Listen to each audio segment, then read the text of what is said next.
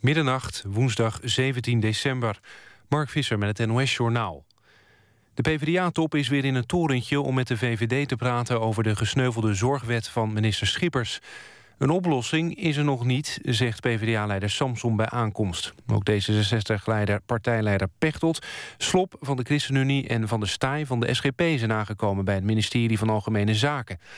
Afgelopen avond hebben de twee coalitiepartijen eerst afzonderlijk gepraat. De VVD en PvdA proberen een oplossing te vinden... voor het politieke probleem dat is ontstaan... na het sneuvelen van de belangrijkste wet van VVD-minister Schippers. Drie PvdA-senatoren stemden vanmiddag onverwacht tegen... de beperking van de vrije artsenkeuze door zorgverzekeraars. De Tweede Kamer heeft een brief van het kabinet gevraagd... met een noodscenario over hoe het kabinet omgaat... met het wegstemmen van de wet van minister Schippers. Een man uit Terneuzen, die vandaag werd vrijgelaten door de politie... is in zijn woonplaats neergeschoten. De dader is voortvluchtig. 27-jarige slachtoffer is naar een ziekenhuis in Terneuzen gebracht. Hij was niet aanspreekbaar. Later is hij in kritieke toestand met een traumahelikopter... naar een ander ziekenhuis gebracht. Welk ziekenhuis dat is, wordt om veiligheidsredenen niet gezegd. Het slachtoffer was eind vorige maand aangehouden... na een schietpartij in Terneuzen. Daarbij kwam een 23-jarige man om het leven... De slachtoffer van vandaag was nog verdachte in deze zaak. Arjen Robben en Irene Wust zijn uitgeroepen tot sportman en sportvrouw van het jaar. Robben haalde met oranje brons op het WK in Brazilië. Irene Wust won in Sochi twee keer goud. Het Nederlands elftal is de beste sportploeg van afgelopen jaar. Dan nog het weer. In de loop van de nacht gaat het van het westen uit regenen. Overdag wordt het droger, 11 graden dan. Dan donderdag wordt het zelfs 14 graden lokaal. Wel is er veel bewolking met van tijd tot tijd wat regen. Dit was het NOS Journaal. NPO Radio 1. VPRO. Nooit meer slapen.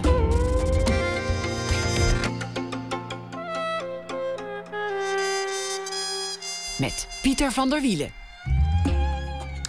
Goedenacht en welkom bij Nooit meer slapen. Een nieuwe traditie moet het worden voor wie om tradities geeft. Tien schrijvers uit Nederland en Vlaanderen hebben gevraagd om een kerstverhaal voor de radio te maken. Na één uur de aftrap met schrijver Robert Wellagen. Het Stedelijk Museum is in de wolken met een nieuwe klok die een bijzondere plek inneemt in de Nederlandse cultuurgeschiedenis. Daarover ook straks meer na één uur. Maar we beginnen met uh, Floris Visser. Als eerste Nederlander en als jongste regisseur ooit werd hij gevraagd te regisseren voor het beroemde Russische Bolshoi-theater. En meteen twee keer genomineerd voor het Gouden Masker, de belangrijkste theaterprijs van Rusland. Je zou het kunnen vergelijken met de Oscars van de Russische uh, cultuurscene. Al een paar jaar is hij een reizende ster in de wereld van de opera. Hij won ook in Nederland al prijzen. Hij leidt zijn eigen operagezelschap, Opera Triomfo, waar hij voor gevraagd werd als directeur. Floris Visser werd geboren in 1983 en groeide op in Ermelo. Welkom. Uh, ja, goedenavond of goedenacht moet ik eigenlijk zeggen. Van Ermelo naar de opera, daar zit meteen een, een soort contrast in, op de een of andere manier. ja, dat kan ik me wel voorstellen. Um, nou ja, ik heb eigenlijk een familie die ontzettend uit Amsterdam komt. Ik ben een kwart Fries, maar voor de rest zijn het eigenlijk allemaal Amsterdammers. Um, op mijn bijna vierde, ik was nog drie, verhuisden wij uh, naar Ermelo. Want mijn vader kreeg daar zijn werk en zijn bedrijf in Amersfoort. En um, daar ben ik opgegroeid, de basisschool in Ermelo doorlopen. Vervolgens het, uh, het gymnasium in Harderwijk.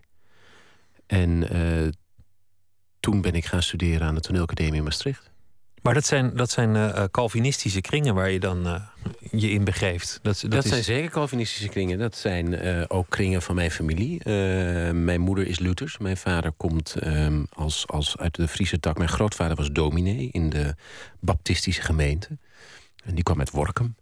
En die had als jonge jongen van 19 een, een roeping. Die had een droom gehad dat hij naar Amsterdam moest om daar uh, um, in de Jordaan een gemeente te stichten. En die uh, reisde ook later op later, tot op latere leeftijd nog de hele wereld over... om daar zendingswerk te verrichten. Ook het Oostblok uh, ging hij heen toen de muur er nog stond. Het, het, het, het, Spanje onder Franco, nou ja, daar trotseerde hij de katholieken. Um, dus nee, dat, uh, dat, is, dat is wel een hele Calvinistische achtergrond inderdaad. Calvinisme en opera, gaat dat samen? nee. nee, ik vind opera een absoluut katholiek gebaar. Want het moet, het moet groots, het moet, het moet ten volste met veel vertoon en, en emotie gebeuren. Elke vorm van ingetogenheid en, en een ontdoen van pracht en praal, dat zou de opera vermoorden. Um, het ontdoen van pracht en praal niet per se, maar... Het is vaak geprobeerd natuurlijk. Ja, het, het, het, het, het, het, het, opera verdraagt zeker een, een, een uitvergroting, een uitvergroot minimalisme. Of een, of een abstractie, ook omdat het een zeer beeldende kunstvorm is. Dus je kan het ook heel goed uh, uh, je laten inspireren door modernere... of laten we zeggen minimalistische of abstracte beeldende kunst. Um, maar dat wil niet zeggen dat daardoor het grote gebaar verdwijnt. Ik denk hoe, hoe als je denkt in toneelbeelden, hoe minimalistischer ze maakt, um, des te groter moet het dramatische gebaar zijn van de personages die in die wereld leven. Ja, want, want alles kan natuurlijk met decor. Je hebt ook wel Mozart gehad in, in een bouwput waar iedereen een gele bouwhelm op had met, met een hijskraan. Ja. Alles kan in die zin. Of, of heel sober kan natuurlijk ook. Maar de personages moeten hun liefdes, hun eer, hun strijd ten volste meemaken en uitvinden. Ja, maar daarin moet je ook niet de, de muziek uit, uitvlakken. Kijk, in die zin is het natuurlijk een absoluut totaalkunstwerk, uh, de opera. En is, is, moet je bij opera zowel het, het drama en dus de personenregie als regisseur beheersen. Je moet um, een absoluut gevoel voor beeld hebben en dat hoeft niet, dus niet altijd esthetisch te zijn. Er zijn vele vormen in te vinden. Maar je moet een absoluut een, een, een beeldend vermogen hebben. En je moet een muzikaal vermogen hebben. Dus mijn beelden, zeg ik meestal, komen echt vanuit de muziek zelf. Ik kan moeilijk voorstellen dat ik een opera zou moeten maken... waarvan ik de muziek niet kan horen. Zelfs als ik een nieuwe compositie zou moeten doen. Bijvoorbeeld in 2016 moet ik een nieuwe compositie doen in Zurich. Maar het eerste wat ik vraag is... al is het maar een pianoband um, dat ik de muziek kan hebben. Want anders tot, komen tot mij geen beelden. Het verhaal kan ik lezen in het libretto. Ik kan de tekst, uh, ik kan het drama begrijpen. Ik kan het analyseren. Ik kan er een dramaturgische verhandeling over schrijven. Maar uiteindelijk komt de kern van de inspiratie uit de muziek. Een totaal kunstwerk. Uh, in, in de zin van dat het decor belangrijk is, dat de kleding belangrijk is, dat het theatrale gedeelte belangrijk is, de muziek, het verhaal. Uh, nou ja, zo kan je nog wel even doorgaan. Allemaal belangrijk. Kan dus ook allemaal lelijk misgaan. Um, ik zeg altijd als opera goed gebeurt, is het absoluut wat mij betreft het, de, de, de mooiste vorm van kunst die er is. Juist vanwege het feit dat het een totaal kunstwerk is.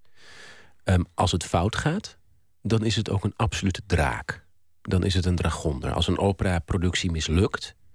en er zijn natuurlijk een hoop ingrediënten die fout kunnen gaan... dan is dat um, een, een, een redelijk dramatisch gebeuren, inderdaad. Ja, in de foute zin van het woord. Is dit niet een zenuwslopende baan die je hebt? Ja. Ja, daar ben ik heel eerlijk in. Hoe ga je daarmee om? Um, steeds beter. maar hoe? Uh, roken, drinken, kalmerende middelen, uh, woedeaanvallen? Mm, woedeaanvallen steeds minder. Um, roken, ja. Ik, maar ook weer niet excessief veel. Um, ik denk, hoe ga je daarmee om? Ik denk dat het ook te maken heeft met ervaring, processen. Um, um, processen hebben natuurlijk op een gegeven moment een, een, een, kwaliteit dat ze zich gaan herhalen. Of dat je zelfs ook al komen de grote problemen op je pad, de eerste keer uh, schiet je in een stuip. En dan heb je zeker, omdat het jouw kind is, die opera, ontzettende neiging om van je af te slaan. En iedereen die ook maar een beetje zijn voet dwars zit. Um, van jou te laten bereiken, hè, die, die, die, die, die berg op te kunnen klimmen, heb je wel de neiging om, die, om, om, om, om hard terug te slaan. En op een gegeven moment kom je erachter dat je toch met stroop meer vliegen vangt dan met azijn. En dat er in processen um, um, dat je soms ook geduld moet hebben. Dus Niet je sterkste punt lijkt me geduld. Oh nee, dat valt wel mee. Je hebt wel geduld? Ik heb wel geduld. Ik heb wel geduld niet in de zin in de ambitie en de honger die ik heb. Maar ik kan wel, ik kan op zijn minst geduld fijnzen. Ik kan afwachten tot ik denk, nu moet ik toeslaan. Ja, dat wel. Dat, zijn, dat, dat, is, dat is volgens mij net zoals in de politiek. Geduld moet je fijnzen. En, en dat heeft, ja, dat is, dat is af en toe een heel politiek gebeuren. Opera is natuurlijk ook politiek als kunstvorm. Is, is het ook iets heel politieks? Is het altijd geweest? Um, ik denk dat opera um, door de eeuwen heen is iets geweest van de machthebbers. Is ook natuurlijk iets geweest voor de machthebbers om tentoon te spreiden. Letterlijk wat hun macht was. Ik bedoel, Lodewijk XIV die danste dan zijn eigen balletten, notabene. Daar werd muziek voorgeschreven. Die zette zichzelf centraal in zijn eigen kunstwerk. Um, andere uh, vorsten lieten zich verheerlijken in bepaalde kunstwerken. Net zoals dat in beeldende kunst deden, deden ze dat nog natuurlijk ook in de opera. Um, en het gaat vaak over politiek. Het thema van de opera is, is heel vaak politiek. Het is heel vaak politiek. of de liefde. Ja, maar vaak worden die dingen ook gecombineerd. Ik noem dat vaak, je hebt op macroniveau... als je naar veel bijvoorbeeld opera's van Verdi kijkt... zie je dat meteen. Je ziet op macroniveau een, een, een, een grote een politiek probleem. Hè. Ehm, dat zie je in Aida bij wijze van spreken. De Egyptenaren die de Numeers uh, um, binnenvallen en overwinnen.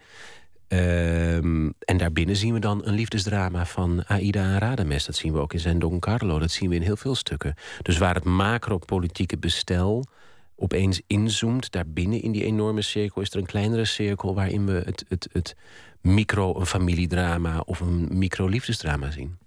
Ik vroeg net, hoe ga je om met de stress? Toen zei je, nou ja, de ervaring helpt. Maar daarvan zou ik juist zeggen dat je er relatief weinig van hebt. omdat je, nou ja, tien jaar geleden nog niet in dit vak zat. En, en je carrière toch razendsnel gaat. Ja, maar ik denk wel dat ik nu. Ik denk dat ik nu. En dan zou ik zo moeten tellen, maar ik denk dat ik al zeker zo'n opera van tussen de 12 en de 15 heb gemaakt. Dat kunnen maar weinigen zeggen, eigenlijk.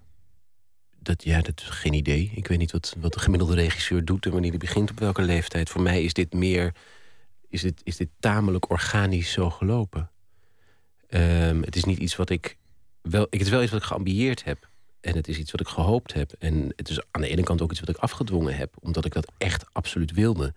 Maar het is niet iets um, waarvan ik heb gepland. Nou, als ik dertig ben, dan moet ik in het Bolshoi staan. Dat, dat kwam in mijn stoutste dromen niet voor. Maar het is um, bijna absurd hoe snel het is gegaan. Dat heeft waarschijnlijk ermee te maken dat je, dat je met, met heel je lijf en al je energie en alles wat je hebt eraan werkt. En dat je er ook talent voor hebt. En ook omringd hebt met de juiste mensen. En dat er ook heel veel mensen zijn geweest die in mij hebben geloofd. Het feit dat er, dat er, dat er een, altijd een soort kring, en die is er nog steeds, van wijzen en ook van vrienden waarmee ik samenwerk, ontwerpers, dramaturg, uh, Um, zo iemand als Pierre Audi of maar ook, ook, ook letterlijk een intendant in het Bolshoi die daarin geloven, die daar kwaliteit in zien en je dus kansen geven, daar heeft het ook mee te maken. Maar ik, ik vroeg hoe ga je om met, met die spanning van dat alles mis kan gaan en dat eigenlijk alles uiteindelijk op jouw schouders rust. Ik kan me voorstellen dat zo'n razendsnelle carrière en als jongste regisseur ooit in zo'n Bolshoi staan en dan ook nog als eerste Nederlander ooit daar iets moeten regisseren, dat, dat het beklemmend is. Oh, dat was verschrikkelijk dat jaar. Ja, ik denk dat heeft, een, dat heeft vanaf het moment eigenlijk dat ik de schrik kreeg, dat ik wist dat ze in de zaal hadden gezeten bij producties om het werk te beoordelen, dat er dvd's werden opgevraagd, het moment dat mijn management zei: Je bent voor 80% binnen. Ze komen nu naar Amsterdam gevlogen om met jou te praten. Nu moet jij het doen. Dat, dat, en daarna, toen het hele circus begon, um, dat is verlammend geweest. Ja, bij tijd en wijlen. En af en toe ook totaal beangstigend. Als je s'nachts wakker schrikt, badend van het zweet, wat, wat is dan het visioen?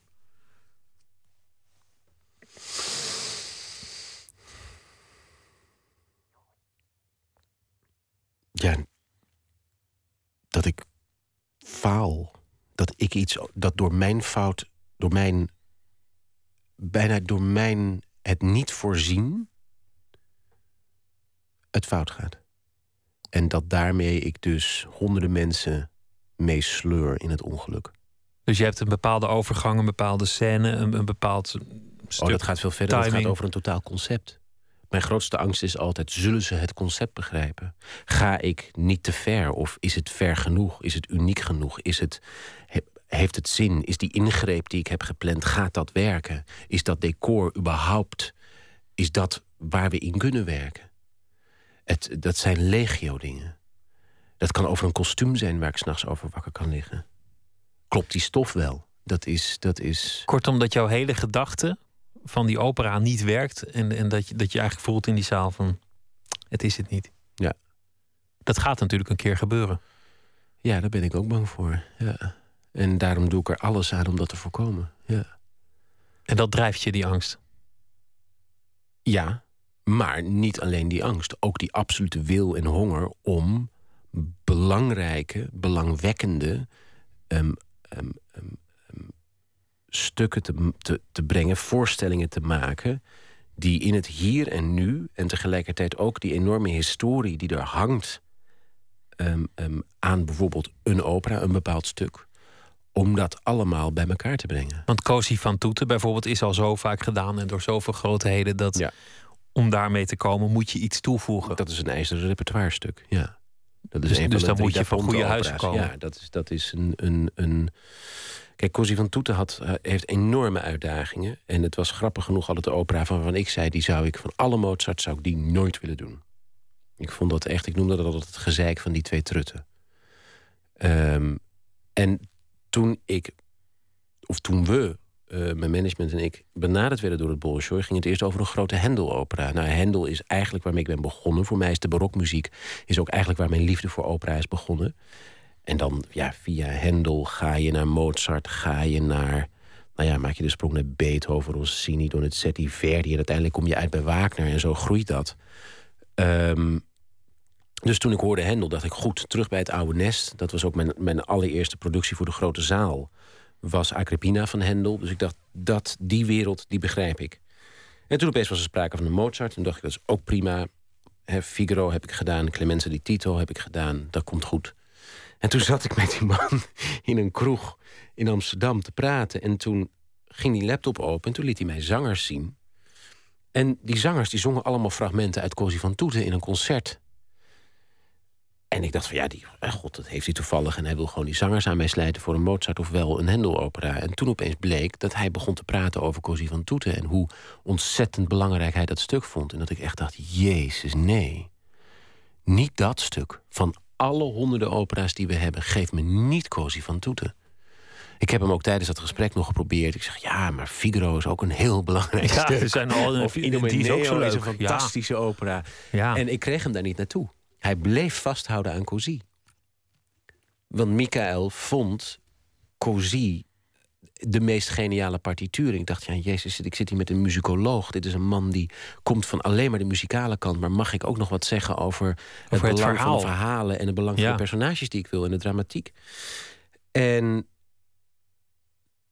Nee, maar ja, als het Bolshoi komt... dan zeg je geen Zeg je nee. ook geen nee. En- en- en het was- maar, ga, ga je maar weg moest- met je Cosi. Je kon niet zeggen ja, maar dan wel een ander stuk. Nee, dat, dat, dat, het was zo duidelijk in dat gesprek dat ik hem die kant niet op ging krijgen. Ik dacht, ja, ik kan hem nog wel een mail sturen als hij terug in Moskou ziet. Maar dan, dan beledig ik die man tot op het bot, want die is verliefd op dat stuk. Je vond het een, eh, een, een, een beetje een zeuropera. Ben je het gaan waarderen? Ontzettend. Ja, ik denk dat ik het nu een absoluut geniaal stuk wil noemen.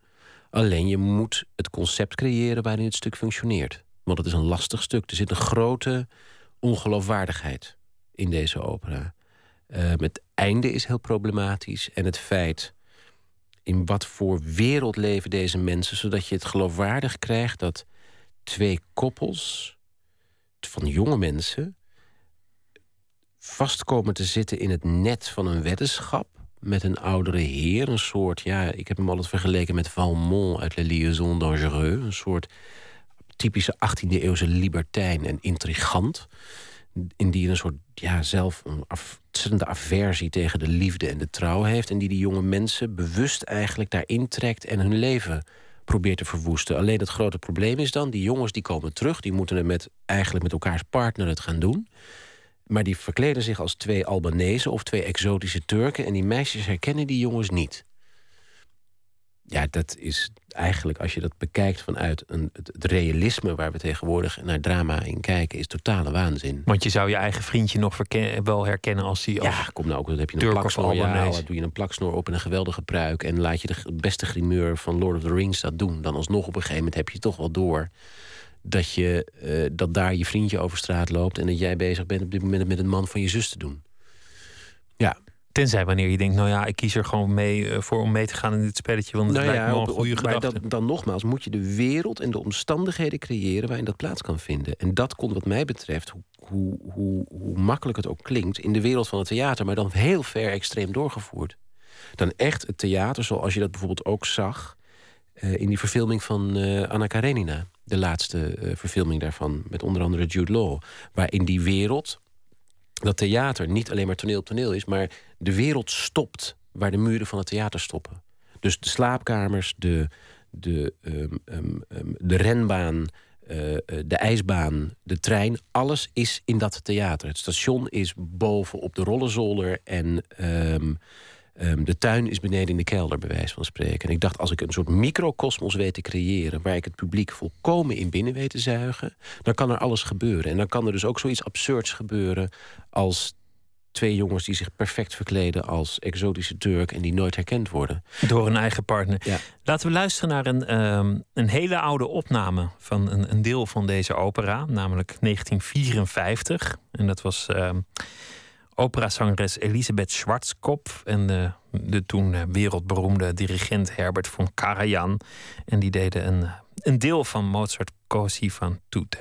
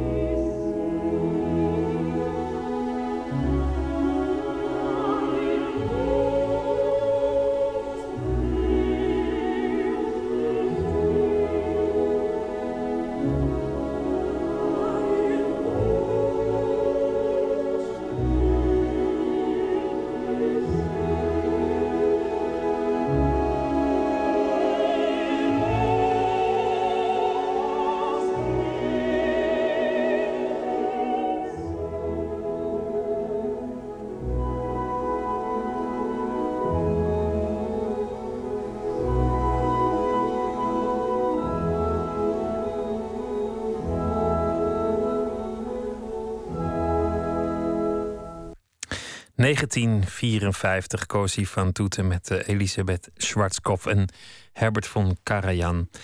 Nooit meer slapen in gesprek met uh, opera-regisseur Floris Visser. Dat zal ook op je pad komen op een dag, een, een opera-diva. Ja. ja, ik heb er al aardig wat op mijn pad gehad. Maar, dat, dat zijn, dat zijn uh, ego's waar Diana Ross tot een muurbloempje bij verbleekt. Ik heb geen idee. Ik denk dat ik nooit met Diana Ross zal werken. ik ook niet, maar ik, ik, ik, lees de bladen. Uh, nee, ja, nee dat, dat zitten stevige ego's tussen. Ja. Is dat al gebeurd in, in, in Rusland bij zo'n Bolshoi? Zaten daar al zeg maar, uh, nou, mensen tussen die, die aandacht behoeften? Die casting die we hebben gedaan, omdat het natuurlijk ook een, een, stuk over jonge mensen is, hebben we die casting relatief jong gehouden. Dus dan is het, maar daar zitten wel ingewikkelde figuren tussen, ja.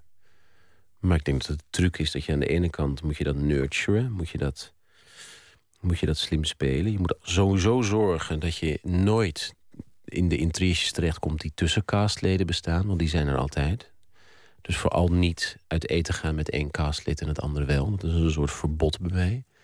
Nou, als, de, als ik de repetitiestudio uitloop, dan gaat de deur dicht. Dan, dan wil ik ze ook even niet meer zien. Want over de balletafdeling van het Bolshoi was jaren geleden uh, heel veel te doen. Dat heeft ja, pagina's lang in de ja, kranten gestaan. Toen ik daar kwam was dat net een beetje aan het betijen. En ik heb natuurlijk uh, de man in kwestie daar nog wel meerdere keren rond zien lopen, de directeur van het ballet. En die inderdaad, die, uh, die ziet bijna niks meer. Is met zuur overgoten door iemand die. In zijn gezicht, ja, in zijn ogen. Iemand die een rol misliep en, en Nou ja, het, het, het, het, vriendje van iemand al hebben we het fijne daarvan nooit helemaal, zijn we er nooit helemaal achter gekomen. Want of hij dat nou heeft ingehuurd of dat dat nog veel dieper uh, zit in de intriges in Rusland. Dat is het mysterie van Rusland ook een beetje. Een aantal dingen en conspiracy theories, daar kom je nooit helemaal achter. Kortom, je hebt te maken met uh, glitter en glamour en, en, uh, en zenuwen en de combinatie met intrige maakt soms een licht ontvlambaar mengsel. Laten we eens teruggaan naar de Veluwe. Want ik ben eigenlijk benieuwd hoe dat op je pad is gekomen, de opera. Wanneer jij opera ging luisteren en, en hoe, wie daarmee aankwam zetten. Uh, met opera? Ik denk bijna ikzelf. Um, ik ben altijd bezig geweest met theater. De, het, het, ook al heel jong met muziek. Uh, gewoon de algemene muzikale vorming. Uh, want ik wilde een instrument spelen. Ik wilde ooit harp spelen. Geen idee waarom. Ik vond het een waanzinnig instrument. Waarschijnlijk ook omdat het gewoon goud en groot was. En uh, toen was dat wat betreft mijn ouders niet zo'n goed idee. Harp was ook ontzettend duur. Ehm, we hadden thuis altijd een piano staan. Ik weet dat ik gitaar nog heb overwogen. Uiteindelijk ging ik toch maar net zoals mijn zus piano spelen. Um, ja, en ik was altijd bezig met rollen te spelen, te verkleden. Uh, ook al eigenlijk um, gewoon in mijn, in mijn kamer van ja, karton uh, enorme bouwwerken te maken. bijna als backdrop voor onder andere mijn Star Wars speelgoed als ik dan het bos niet had, dan ging ik dat zelf al bouwen. En dus zo, dus snap je, dus ik was altijd bezig met het creëren van decors. Um, mijn moeder maakte altijd de meest waanzinnige kostuums. Als ik Zorro wilde zijn, dan gingen we naar de markt stof kopen. Dan koos ik zelf de stof uit. Kortom, um, geboren voor het theater. Ja. Maar wanneer ging je luisteren naar, naar opera? Want, want... Nou, ik weet nog heel goed dat ik voor het eerst eigenlijk... Um, ik weet nog de eerste klassieke opname die ik ooit kocht... dat was Mozart's Requiem. Een oude opname, die heb ik nog steeds. Dat was mijn allereerste klassieke opname. Daarna heb ik Beethoven 9 gekocht, wat natuurlijk niet zo heel vreemd is. En daarna weet ik ook nog mijn derde opname was uh, Dixie Dominus van Hendel. En toen ben ik de tel kwijtgeraakt. En toen dat, dat was voor mij muziek die was toegankelijk en die was voor mij makkelijk te luisteren en te behappen. En ik denk voor de meeste mensen. Um, en ik weet nog heel goed dat toen voor het eerst de ring van Pierre Audi in Amsterdam in première ging, dat dat werd uitgezonden door de NPS op zondagmiddag. En dat ik toen nog op de kamer van mijn ouders boven op zolder dat heb zien kijken en die enorme decor zag. De ring des Nibelungen. Ja, en ik begreep er geen zak van, maar ik stond wel in de fik. Ik wist wel dat dit echt iets heel bijzonders was. Um, ik herinner me nog die enorme schijf met de walkuren en hoe dat opkwam. En dat ik echt dacht. En ik herkende die muziek, grappig genoeg. Ik weet nog de, de rit van de walkuren. Herkende ik, want dat zit ook in de Blues Brothers. Dat was een van mijn favoriete films vroeger, de oude Blues Brothers. En daar zit het in. Die nazi's die daarin zitten, of die neonazi's. Die man die luistert naar Wagner. En dat is de rit van de walkuren waar hij luistert. Terwijl hij een grote adelaar schildert. Dus op een gegeven moment ging bij mij wel een soort klik aan. Ik dacht, maar deze muziek komt uit Blues Brothers. Waarom zit dat nu in theater? En langzamerhand kwam ik erachter dat het Wagner was. En zo werd mijn. Uh, ehm, werd, het wel, werd het wel geprikkeld. Um, Zauberfleuten natuurlijk, dat is zo'n stuk wat je, wat je al jong kan behappen van Mozart. En, en zo is dat langzamerhand is dat naar, is dat naar binnen geslopen. Maar Zonder dat de twee bij elkaar kwamen. De, de, zeg maar de voorkeur voor het theaterspel, de fascinatie voor het theatrale en, en de voorkeur voor klassieke muziek. Het kwam nog niet meteen bij elkaar. Want je nee, want als je, ik denk namelijk ook, ook zeker op het moment dat je naar de middelbare school gaat. En wij hadden een theater aan de school vastzitten zitten, waar wij altijd producties deden. Um, daar deden wij veel meer musicals. Daar heb ik Fagin gespeeld in Oliver of, of Dracula in, in zoiets als Dans der Vampieren. En dat, dat soort rollen. Dus, dus de, maar dan als acteur? Ja, dus het muziektheater. Ja, maar dan schreef ik bijvoorbeeld ook als er dingen vertaald moest worden, dan schreef ik voor de regisseuse de teksten. Of dan, als er nog een extra stuk moest komen, dan zocht ik in een enorme database. Want ik had ook vroeger alle musicals thuis liggen natuurlijk aan opnames. Ehm, op cd, dan, dan, dan zocht ik nog naar extra muziek. Ik weet dat we op een gegeven moment nog extra dingen uit chess nodig hadden. Van die jongens van ABBA, dat soort dingen. Dus daar schreef ik dan weer Nederlandse teksten voor. En, of ik maakte choreografieën, um, was assistentregisseur, maar speelde ook de hoofdrol. Het was altijd, het was altijd een, het was nogal incestueus volgens en, wanneer kwam de gedachte, nou ja, laat alles los. Ik word gewoon opera-regisseur. Dat pas laat, relatief laat. Ik weet dat ik op de toneelacademie ontzettend heb lopen zoeken... omdat ik doorhad dat ik als acteur mijn beperkingen had. Dat ik zeker geen negen of tien was die ik wilde worden. Ook omdat ik een ongelofelijke bühneangst op een gegeven moment ontwikkelde. Omdat het niet goed ging, zeker niet in het eerste jaar... ontwikkelde ik, ik, ik een totaal ja, verlammende angst. Dat ik weet dat ik echt voor presentaties op het toilet heb gezeten... en dat mijn, dat mijn strottenhoofd zo strak stond... dat ik kotsend boven het toilet ging... omdat, omdat gewoon mijn larings mezelf um, naar achteren trok van spierspanning. En dat, dat was dus de, de keerzijde, de keerzijde van je perfectionisme waarschijnlijk. Ja, ja, en ik wist dus heel goed hoe het, hoe het trucje gemaakt moest worden. Ik had alleen nog geen toegang eigenlijk meer op de toneelacademie tot de kracht van de muziek. Die was doorgesneden. Totdat ik in het eerste jaar een solo maakte met oude cabaret-songs uit de jaren 30 en een monoloog die ik zelf had geschreven. Toen zeiden ze op deze toneelacademie ook meer, maar nu ben definitief door. En dat is waar je heen moet. Ik heb zelfs nog documentaires gemaakt uh, uh, met muziek. Gewoon omdat ik maar met muziek bezig wilde zijn met film. En dat is nooit helemaal uitgekristalliseerd. Behalve misschien in mijn afstudeerproductie... waar ik zelf de componist Hendel in speelde... en ik een barok ensemble uh, daarbij had. En ik weet nog dat ik met een aantal studenten waren wij gecast... voor het toneel speelt voor Alexander de Grote, een productie. Een nieuw stuk. En Willem van der Zande Bakhuizen zou dat eerst gaan regisseren. En die overleed toen en Willem-Jan Otte schreef de tekst. En ik was, ik was, ik weet niet meer precies waarom, maar ik was ongelukkig met dat stuk. Ik was ongelukkig met die rol. En ik was eigenlijk ongelukkig met het idee dat ik naar de toneelacademie op mijn 2 23 e een complete tournee door Nederland zou gaan doen. Terwijl eigenlijk iedereen zei, fantastisch, je hebt een baan meteen naar de toneelacademie. Er zijn er maar weinig, geweest blij. En toen ben ik in dat afstudeerjaar ben ik naar het Koninklijk Conservatorium in Den Haag gegaan op de Bonnefoy. En heb ik gezegd, ik wil graag dat er iemand naar mijn stem luistert. Want ik had altijd klassiek zangles, ook op de toneelacademie en ook daarvoor al. En ik, ik heb geen idee, maar ik denk dat ik iets wil met klassiek zingen. Want als acteur alleen word ik doodongelukkig. Ik heb die muziek nodig. En toen heb ik voorgezongen uh, voor de coördinatrice van Den Haag destijds, was Gerda van Zelm. En die zei: Het is echt heel goed, het is echt heel fantastisch. En toen ik zei: Ja, ik wil eigenlijk, ik ben zo klaar met auditie doen. Ik heb ook al vier jaar op een toneelacademie gezeten in Maastricht... wat een ontzettend heftige, intensieve opleiding is. En zei nee, je moet het even doen, maar eigenlijk kan ik je zeggen dat je aangenomen bent. En toen heb ik die auditie gedaan en toen heb ik nog uh, gestudeerd in Den Haag. En daar kwam ik in aanraking met allemaal mensen die zeiden... Ehm, ehm, ik ging daar Alexander Oliver, eh, de artistiek directeur van de Opera Academy, ging ik assisteren. Ik kreeg, kwam Michael Chance, de beroemde countertenor, tegen. Die wilde een, in het Hendeljaar 2009 een grote Agrippina, een grote opera van Hendel in de Koninklijke Schouwburg doen. En dat ging ook toeren naar Italië. En die kwam opeens aanlopen met het stuk en die zei: And you're going to direct it. En op die manier ben ik de opera ingerold. Door allemaal mensen om me heen die me langzamerhand die kant die het, Die het wel zagen en jij zag het eigenlijk niet. Nou, ik zag het niet meteen. Het was voor mij namelijk zo'n groot gebaar en zo'n enorme stap. En omdat ik natuurlijk een redelijke um, angst nog steeds had sinds de toneelacademie om überhaupt echt stelling te nemen.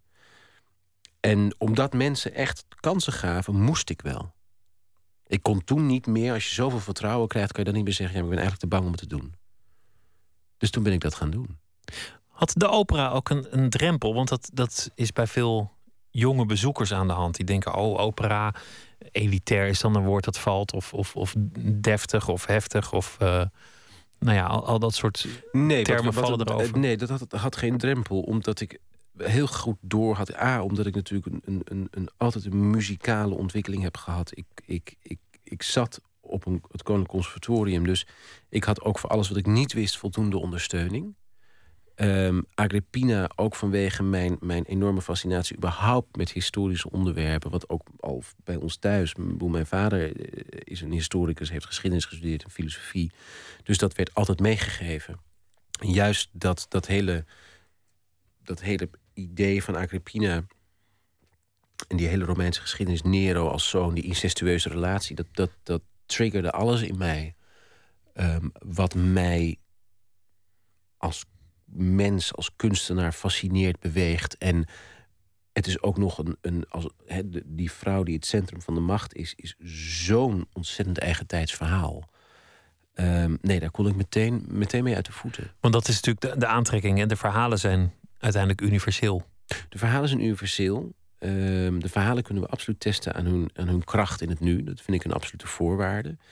Um, want anders moet je nieuwe opera's gaan doen. Als je oude stukken pakt, moet je ze testen aan hun kracht in het nu. Of dat nou een sociale kracht is, of, een, of een, misschien wel een religieuze kracht kan het zelfs zijn. Dat kan een, een politieke, dat kan van alles zijn. Dat kan een mix waar we het net over hadden, dat macro- en het microniveau. Um, maar dat is wel essentieel. Um, en langzamerhand ben ik me daar. Ik weet dat toen ik op het moment op het Koninklijk Conservatorium kwam en ik echt gegrepen werd door de opera en ook dus heel veel mensen dat zagen. En ik mocht opeens ook dramales gaan geven op het Koninklijk Conservatorium. En ik ging dramaturgiecolleges, werd ik voor gevraagd voor de masterstudenten. Want dat kon ik allemaal, want ik had toneelacademie, was ik afgestudeerd. Dus ik, ik kwam ook in een soort hele rare soep terecht van student zijn en, en docent zijn. En tegelijkertijd ook de regisseur zijn. En, en dus eigenlijk gewoon, gewoon keihard gaan. Ja, en dan heel hard gaan werken. En ik, wat ik bewust deed, ik heb denk ik een godsvermogen en een grote studieschuld opgebouwd aan het kopen van alleen maar operaopnames echte cd's. En met de boekjes en alles lezen. Ik denk dat ik één tot twee opera's per week frat voor een aantal jaren lang. Om gewoon puur repertoirekennis op te bouwen. Omdat ik vind dat ik vond, en nog steeds vind, dat dat onderdeel is van je vak. Als regisseur moet je gewoon de rest van, van de, de opera's kennen. Je moet de kanon kennen, op zijn minst. Hoe ziet het er fysiek uit? Jij wordt gevraagd voor een opera. Nou, mhm. we nemen een fictieve opera. Er, komt binnenkort iemand die zegt van... nou ja, Aida, dat, uh, zou jij dat willen doen. Maar het kan ook een ander zijn. Daar gaat het even niet om. Jij zegt: Oké, ik heb zin om dat te doen, ik ga het doen. Dan moet jij iets gaan bedenken: een, een decor, een setting, een, een mhm. verbinding met de tijd. Hoe ziet het dat er fysiek uit? Waar ben je en, en hoe laat begin je en wat doe je dan? Het eerste wat ik denk ik meestal doe, is echt puur blanco de muziek over en over en over en over eh, luisteren. De muziek, niet, niet, je begint niet met de tekst of, of met, met nee, de boeken? dat doe ik bewust niet, omdat ik eerst wil zien... A, omdat mijn talen dusdanig zijn, ook het Italiaans, uh, Frans, Engels, Duits... dat ik al heel veel meekrijg. Dus ik heb het niet meteen nodig. Dat is ook gegroeid in de loop der jaren. Ehm, dat ik daarnaast dat soort bepaalde stukken van de kanon ken je al je hebt ze of al een keer gezien, of je hebt ze al meerdere keren gezien in, in voorstellingen. Je hebt ze al meerdere keren beluisterd. Want er staat thuis gewoon een enorme bibliotheek met alleen maar opnames. Um, wat ik dan meestal doe, is zo snel mogelijk naar het huis in kwestie gaan. In mijn eentje kijken, wat voor operahuis is het? Wat zijn de mogelijkheden? Hoe groot is het? Wat zijn de budgetten? Ook heel belangrijk. Hoe groot kan ik gaan denken? Want het eerste wat ik doe is mezelf de weerstand opwerpen. Want niet meteen iets gaan dromen wat je nooit gaat, uh, gaat, gaat worden. Want dat wordt een grote deceptie. Um, kijken naar wat voor zangers ze hebben. Wat voor dirigent is het? Wat kunnen we verwachten? Dus echt alle randvoorwaarden. Praten met de intendant. Wat verwacht het operahuis van je? Waar zijn ze nou op zoek? Um, voelen. Gewoon echt voelen wat, waar je het maakt. Met wie je het maakt. En ook wel voor wie je het maakt. Welk publiek is heel belangrijk. Het is een internationaal bedrijf. Maar een Duits publiek is totaal iets anders dan een Russisch publiek of een Nederlands publiek. Dan weet je al die dingen. Dan heb je uh, heel vaak geluisterd. Inmiddels ken je dan het verhaal. En dan ook. bepaal je met wie je het gaat doen. Dan ga je nadenken welk team je gaat samenstellen. Ik werk graag met dezelfde ontwerpers, ook omdat het vrienden zijn. Er zit een belangrijke vriendschapsband in. Daar zit een groot voordeel aan, want je kan sneller werken op een gegeven moment. Je weet van elkaar wat, wat wel, wat niet. Je weet ook, dat gaat ook over smaak. Je weet uh, wat het is. Maar soms is het ook een goed idee om juist te zeggen... maar dat stuk moet in een totaal andere stijl... en daar heb ik die ontwerper voor nodig. Dan kan je afwijken van die vaste club waarmee je werkt. En is er, is er één moment dat je, dat je denkt... dit ga ik uitlichten, zo moet het zijn, ja. dit wordt mijn ja, keuze. Zo ja, maak ik het dat mijn is, kunstwerk. Dat is, dat is een... Dat is, er is altijd een startpunt. Uh, bij Cousy was dat een interview wat ik las in een oud programmaboek van de Nederlandse Opera uit 1993. Dat was Harnoncourt met Klaus Bertjes, wat ook nu mijn uh, vaste dramaturg doorgaans is. Die heel lang was, bij de Nederlandse Opera ja, heeft gewerkt, misschien ja, nog steeds. nog steeds, nog steeds, nog steeds chef-dramaturg daar. En hij heeft, is ook meegegaan naar het Bolshoi. En daar las ik bijvoorbeeld een zin in. Dat einde van Cousy is ook problematisch, want er zit een ensemble in met al die solisten. Dat ja, toch nog eind goed al goed. En dat ik dacht, ja, flikker op. Je hebt elkaar belogen, bedrogen. Um, um, um, die mensen zijn kapot. En dan gaan we nu uiteindelijk elkaar vergeven. En toen las ik twee dingen. Ik las de vertaling van die finale nog eens een keer goed door in dat libretto. En toen dacht ik, maar wacht even, die jongens zeggen niet... Uh, meisje lief, ik wil je geloven en ik vergeef je... Ze zeggen, meisje lief, ik wil je wel geloven... maar deze test wil ik niet opnieuw nemen. Kortom, ze wijzen die meisjes af. Ze zeggen, sorry, ik weet dat je terug wilt in deze relatie... maar dat gaat niet gebeuren. En vervolgens zei Harnoncourt in dat interview met Klaus Bertjes... ik vertrouw de D-major aan het einde van Figaro... het positieve einde... maar de C-major aan het einde van Cousy... die heb ik altijd gewantrouwd. En toen dacht ik, ja, ik ook, want het klopt niet met de tekst. Dat ensemble wat na die afwijzing van die jongen komt, kan niet. En als je dan goed gaat lezen, dan staat er gelukkig de man die naar de reden leeft. En dat gaat dus niet over, of de mens die naar de reden leeft. Dat gaat niet over die kids. Dat gaat over die Alfonso. Dat gaat over, over die cynicus. Zo'n gedachte, hè? want dit komt ja. aan het eind van een heel proces. En, en je bent dan al op nee, de plek geweest. aan het begin van het proces.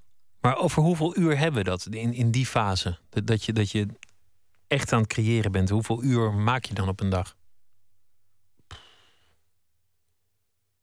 Uren, maar ook omdat er meerdere projecten door elkaar lopen en je ook nog uh, vergaderingen over andere producties hebt en een operagezelschap leidt, dat zijn meestal de uren in de ochtend of la s'avonds laat. Of dat kan net op het moment dat je de fiets stapt, dat je er weer afstapt, omdat je meteen je iPhone moet pakken, omdat je je notities in de gedachten moet opschrijven. Nee, laat ik de vraag anders stellen. Een, een avond op de bank met, met een hele stapel dvd's van een of andere flauwe tv-serie, zit het er nog wel eens in?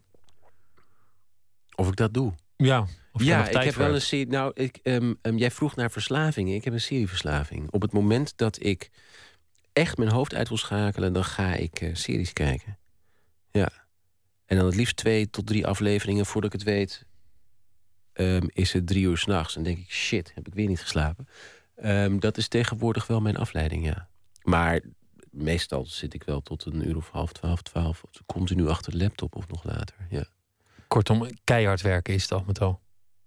Ja, alleen het is ook waar ik altijd naar streef, toch, is wel proberen s ochtends vroeg op te staan en daar wel redelijk uitgeslapen te zijn, of eigenlijk goed uitgeslapen te zijn, want dan heb je een heldere geest. Dat is bijna, ik vergelijk dat wel eens met schrijvers, of ook eigenlijk monniken doen hetzelfde. Echt vroeg opstaan en zorgen dat je een heldere geest hebt. Het idee dat je met een fles wijn en een, en een hoop drugs en, en lekker cocaïne snuivend. En dat het dan opeens, wauw, te gek man, nou heb ik echt zo'n super... Dat is totaal gelul. Nou ja, misschien een half jaartje, maar daarnaast op. Ja, maar dat is, dat, is, dat, dat is het niet. Het is, Hugo Claus zei dat altijd, het is arbeid. Die vroeger wel eens, een, iemand vroeger heeft hem ooit gevraagd in een interview... hoe schrijf jij? Dan zegt hij, nou, dan ga ik 's ochtends zitten, vroeg... terwijl ik een heldere geest heb en ik nog niet door telefoontjes, e-mail of wat dan ook, of door zijn, door zijn eigen vrouw afgeleid is, of dat er problemen zijn van de dag. Je gaat zitten, je kijkt buiten door het raam en dan zei hij: Dan zie ik een vogel op een tak landen. En dan pakt hij zijn pen en dan schreef hij op: Land een vogel op tak. En dan ging hij door en dan zag hij dat die vogel deed. En op een gegeven moment dan gewoon door de arbeid van schrijven, komen er opeens verhalen of andere dingen. En dat is bij mij net zo. Ik zet die muziek op. Ik begin ik heb opeens een beeld in mijn hoofd. Ik had laatst voor een productie waar ik nog niks over mag zeggen, opeens een beeld van een pantheon in mijn hoofd. En, maar dan een abstrahering daarvan. En ik had toevallig net uh, House of Cards gekeken van Kevin Spacey. En toen dacht ik, eigenlijk hebben die twee dingen wel iets met elkaar gemeen. En toen ben ik alleen maar oude barokschilderijen, oude lito's, moderne foto's, krankzinnen. En op een gegeven moment komt dat samen tot een beeld. Maar dat is dan puur. Dat, googelen werkt ook als een trein. Gewoon alleen maar zoekwoord in, images aan en gaan. Vreten, vreten. Totdat er opeens iets boven komt drijven. Dat je Kortom, denkt, ja. werken en het, en het proces aanzetten. We gaan luisteren naar een, stuk van uh, Benjamin Britten uit uh, de opera Owen Wingrave. Waarmee je uh, die aan het uitvoeren bent met Opera Triunfo, je eigen gezelschap. Mhm. De recensies waren alvast buitengewoon goed, indrukwekkend, spannend tot de laatste minuut. Naar de strot grijpende beelden. Er zijn een paar citaten, we gaan luisteren.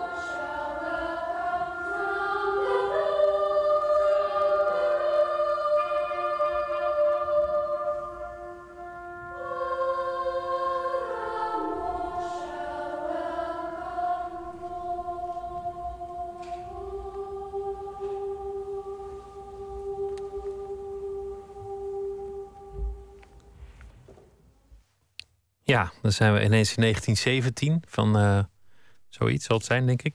Ja, ietsje eerder. Het is, het is, het is, het is nog het Victoriaanse tijdperk. Zo. Dus ik, dit is 1892 is het boek eigenlijk geschreven. Dus ergens in die periode zal het geschreven hebben. Ja. Kortom, iets heel anders dan, ja. uh, dan Mozart en, en Hendel en, uh, en de barokke wereld. Ja. En, en de barokke wereld die, die je aan het doen bent. Waarom trok deze opera jou zo aan? Wat, wat, wat kun je erover vertellen? Um, ik kende het stuk totaal niet. Mijn voorgangster, die Opera Triunfo, uh, 15 jaar eigenlijk uh, met straffe hand heeft geregeerd en ook heeft, heeft gesticht eigenlijk, um, belde mij, en dan moet ik goed nadenken, dat was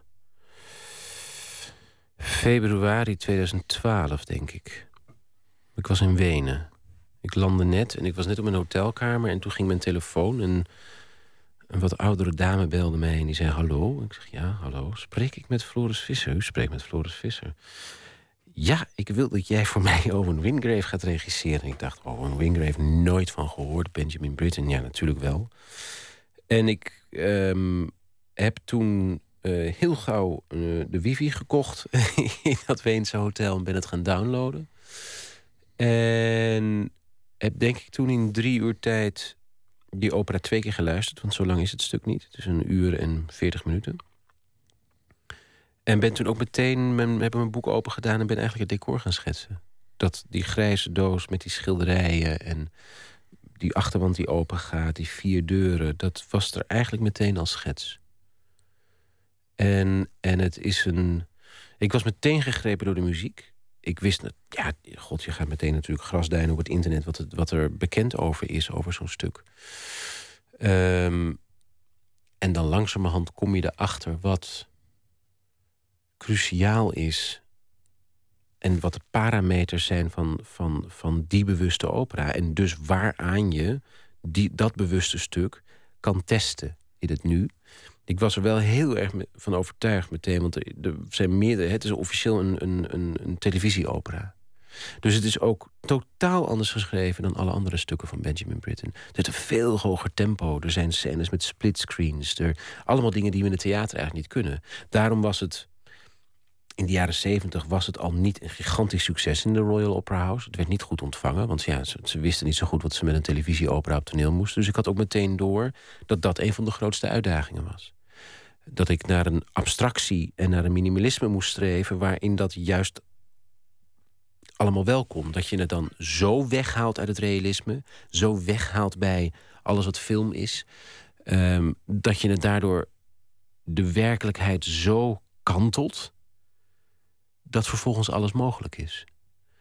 Um, en, en, waarom vond je het nu actueel? Want je zei, ik zoek altijd naar een lijn met het, met het heden. Nou ja, ik, nou ja, een televisieopera, dat lijkt me nog steeds actueel. Maar... Wat absoluut actueel is en altijd zal blijven... is die absolute wens van Britain om een verhaal te vertellen... wat al in de 19e eeuw uniek was. Namelijk een jongen die weigert het leger in te gaan. En dan hebben we het over een periode in de Victoriaanse tijd... waar de twee grote wereldoorlogen nog niet waren... waar het, het, het, het, het, het Socratische ideaal nog steeds heerste op de wereld. Oorlog is de vader van alle dingen. Oorlog is goed. Oorlog houdt de wereld in balans. Af en toe moeten die landsgrenzen even opschuiven. En de, een, het, ja, de westerse wereld moet nou eenmaal koloniën hebben... want wij moeten uh, orde, recht en religie brengen in andere delen van de wereld. Dat is goed voor de negers in Afrika dat wij daar overheersen. Um, en opeens komt daar een jongen die daar totaal meebreekt en dingen, uitspraken doet over de oorlog... en uitspraken ook doet over politici onder andere... die dus oorlogen aangaan met elkaar... dat ze voor het vuurpeloton gedaagd moeten worden... dat ze, opgehangen uh, uh, moeten worden. Dat zijn... Voor die, daarom, vond ik het zo, daarom wilde ik het zo eigenlijk in zijn eigen tijd houden. Des te extremer is zo'n uitspraak. En dan kom je erachter dat dat stuk... en Owen Wingrave, dat is eigenlijk Britain zelf dat hij in de jaren 40 Engeland ontvlucht is met zijn partner Peter Pearce. Hij was al een verschoppeling als homoseksueel in die, in die jaren... waar sodomie in, in, in, in Groot-Brittannië... dat was nog gewoon een capital crime. En dat hij dan Engeland ontvlucht omdat hij zo pacifistisch is... dat hij zelfs weigert tegen de nazi's te vechten. Nou, als er iets natuurlijk in ons collectieve geheugen nobel is geweest... is het de strijd tegen nazi-Duitsland. En het verdrijven van het kwaad, genaamd Hitler... En dat hij dus weigert pertinent om oorlog te voeren... en met zijn partner Peter Pearce vertrekt naar de Verenigde Staten. En dat hij dit stuk oppakt, omdat hij een vraag krijgt van de BBC... voor een televisieopera. En dat hij zegt, dat is prima. Ik heb één keer eerder een boek, een novelle van Henry James... The Turn of the Screw, heb ik een opera voor gemaakt. Ik wil nu per se Owen Wingrave. En dat was in de tijd van de Vietnamoorlog. Dus ook toen had hij een statement te maken. Als je dan al ziet dat dat, dat, dat thema in zijn leven al drie keer voorkomt. En ook nog eens een keer in, in, dat, in dat Londen, eh, of dat Engeland, het Victoriaanse Engeland van 1892. En dat wij in een periode zaten, zeker toen wij ermee aan de gang gingen. Dat we natuurlijk met nog alle, en nu is het nog veel extremer, we zitten nog steeds in de naweeën van de waanzin. wat wij hebben aangericht in het Midden-Oosten. Hoe we Irak met z'n allen zijn binnen gemarcheerd. En we nu in een grotere puinzooi zitten dan het ooit was. Toen dacht ik, ja, dit, dit, dit, stuk is, is eh, heel actueel op dit moment. Al, ja. Maar had het uh, al een beetje over je eigen uh, angst? Wat als het niet goed is? Wat, wat, als, ik, wat, wat als ik faal? Um, ik begon met, met opgroeien op de Veluwe. En, mm. en, toen vroeg ik Calvinisme en opera, gaat dat samen? Heb je eigenlijk zelf een, een karakter dat zou passen bij een opera-personage? Met, met andere woorden, Zit, zit die, die grootsheid, het, het gezwelg, zit dat in jou? Ja, dat zit er wel in. En um, ik word meestal altijd wel vergeleken met een karakter uit een van de opera's die we doen. Omdat er dan altijd mensen zijn die zeggen: God, zoals jij dit speelt en interpreteert, waarom doe je het zelf niet? Ik heb wel inclusief van Toeten ben ik wel vergeleken met Valmont. Dus met onze Don Alfonso, ja. de intrigant, dat lijkt me geen compliment. Nou nee, niet de intrigant. Want het verhaal namelijk was waarom Kijk, het feit dat die man dit doet, betekent dat hij zelf een groot geheim heeft. Die is in het verleden zelf slachtoffer geworden van de liefde en heeft besloten dat de liefde niet bestaat. En daar, die momenten nu niet, omdat ik echt heel gelukkig ben met de relatie waar ik in zit, maar die momenten heb ik in het verleden wel gekend. En daar kon ik bloemrijk over vertellen in het Bolshoi. Dat waren allemaal Russen, trouwen jong en krijgen heel gauw kinderen. En ze vertellen je vooral dat ze allemaal heel gelukkig zijn in hun huwelijk. Want het gaat vooral niet slecht met de Rus privé. Dus als ik ze dan wel eens aankeek of doorvroeg... of zeker aan onze Alfonso's die dat moesten doen... Um, ja, dan, dan keken ze me wel eens vreemd aan en zeiden ze van... God, wat weet jij dit allemaal goed te vertellen en uit te leggen. Dus dat, dat is een recent personage. Maar dat is grappig dat je zegt, het gaat altijd goed met, met de Rus. De, dus je laat kennelijk altijd zien van, nou ja, ik heb het dik voor elkaar. Ja. Oh, wat gaat het goed. Maar de Rus houdt volgens mij ook wel van een zeker verdriet en melancholie. En lijden, nee, ze het lijden. lijden. graag. Maar het gaat goed met een Rus als die lijdt. dat snappen wij niet. Maar, Maar dat snap jij wel, want, want jij zei net, ik, ik kon Ja. vroeger, nu ben ik even gelukkig, maar vroeger kon ik heel goed zwelgen. Ik kan nog steeds heel goed zwelgen in mijn ongeluk hoor. Ja, als ik tegen word gewerkt of. of, of Maar dan leef je ook een beetje op. Dat hoort bij het zwelgen. Nee, nee, nee, nee, nee. Het zwelgen is heel serieus. Op het moment dat er. Dat, dat, hè, eh, eh, ehm, mijn moeder zei wel eens tegen mij zwelgje. Dat is zo'n figuur, volgens mij was dat Paulus de Boskabouter. Zoiets. Er was ergens een stripfiguur die heette Zwelgje. die was ook altijd Dat was bij. Bommel, toch? Het- Of was het, ja, was bij Bommel, ja. Bij Dat Bommel had je zwelgje. Bommel, ja. Verdomd. Zwelgje. Ehm, nee, maar dat is dan wel heel serieus. Dat is niet dat je denkt, oh god, nu ik heb een aanleiding, ga eens even lekker zwelgen. Liever niet zelfs. Nee, dat is niet iets wat je... Dat je denkt, oh, ik, ik, ik mag weer. Helemaal niet. Het is verschrikkelijk. Dat lijden is echt. Dat was bij de opera. Vorige week hadden we een psychiater te gast uit, uit Vlaanderen, Dirk de Wachter. Die zei: Mensen zijn dat verleerd. Mensen die willen alleen maar geluk, die leven in, in piekmomenten. Oh ja, ik vind geluk vind ik totaal overschat. Ik vind geluk is, is, een, is een momentopname van vijf seconden... dat je op een prachtig klif op Kreta staat, alles perfect is. En ja, dan is dat ook weer heel gauw weg. Dan is het geluk alweer voorbij. En dan, Ja, mensen doen er alles voor. ja nee, het, het- ik doe er ook alles voor. En daarom denk ik, komt ook dingen zoals ambitie en streven... en dat komt er allemaal vandaan. Of uit voort eigenlijk, maar... Ik heb het er wel heel zwaar mee gehad om erachter te komen, denk ik ook als puber, dat het geluk, of dat geluk, continu gelukkig zijn, daar heb ik heel erg onder geleden. Omdat ik een ontzettend depressieve of manisch-depressieve aanleg daarin had, zeker als puber. Ehm, en dat vond ik heel erg. Dat ik niet vaak genoeg gelukkig kon zijn. Dat ik me echt, dat ik, dat ik, dat het, dat het, hè, ik zou maar zeggen, een beetje bipolair en eh, eh, um, overprikkeld zijn, heel gauw. En daar dus ook heel gevoelig zijn in de omgeving om je heen. Continu ook prikkels, dat heb ik nog steeds. Continu aanvoelen wat mensen denken, wat mensen voelen, wat mensen zien. Daarom ook heel gevoelig zijn in een proces. Als je met honderd mensen erin zit, continu aanvoelen en zien wat anderen bezighoudt. En daarom dus af en toe denk ik ook uit een soort zelfbescherming... een soort blinde vlek opbouwen, bewust, of een soort hardheid soms... om te zeggen, ja, nu moet ik keihard zijn. Want anders komen we nergens. Maar eigenlijk bloedt je hart van binnen.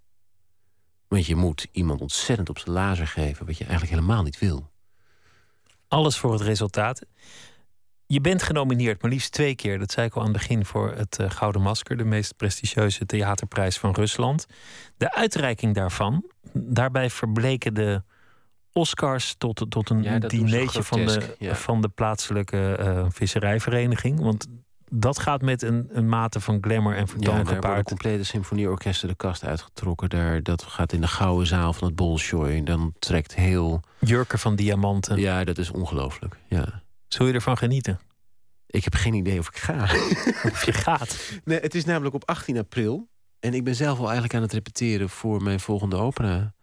Ik zit dan te repeteren aan Orfeo het Eurydice bij de Nederlandse Reisopera. Dus het, het... Ik weet niet of ik daar tijd voor heb. Ja. Ach, wat tragisch. Het, maken, het maken van de nieuwe opera gaat wat mij betreft altijd voor... als het gaat ten opzichte Voor van de glamour, of glamour. Of, Maar caviar als sandwichpret en, en, en eh, champagnefonteinen. Ja, dat, dat, het is leuk. Maar uiteindelijk is opera maken veel belangrijker en veel leuker. Ik wens je heel veel succes. Dank dat je te gast wilde zijn, Dankjewel. Floris Visser. Zometeen eh, in Nooit meer slapen gaan we luisteren naar het eh, kerstverhaal. Want dat is een eh, nieuwe traditie. Dat hopen we voor, voortaan elk jaar te gaan doen. Tien schrijvers hebben gevraagd om zich te laten inspireren... en een kerstverhaal voor de radio te maken. Robert Wellage is straks de eerste die dat voor ons doet. Via Twitter, het VPRO NMS... of via de mail nooitmeerslapen.vpro.nl.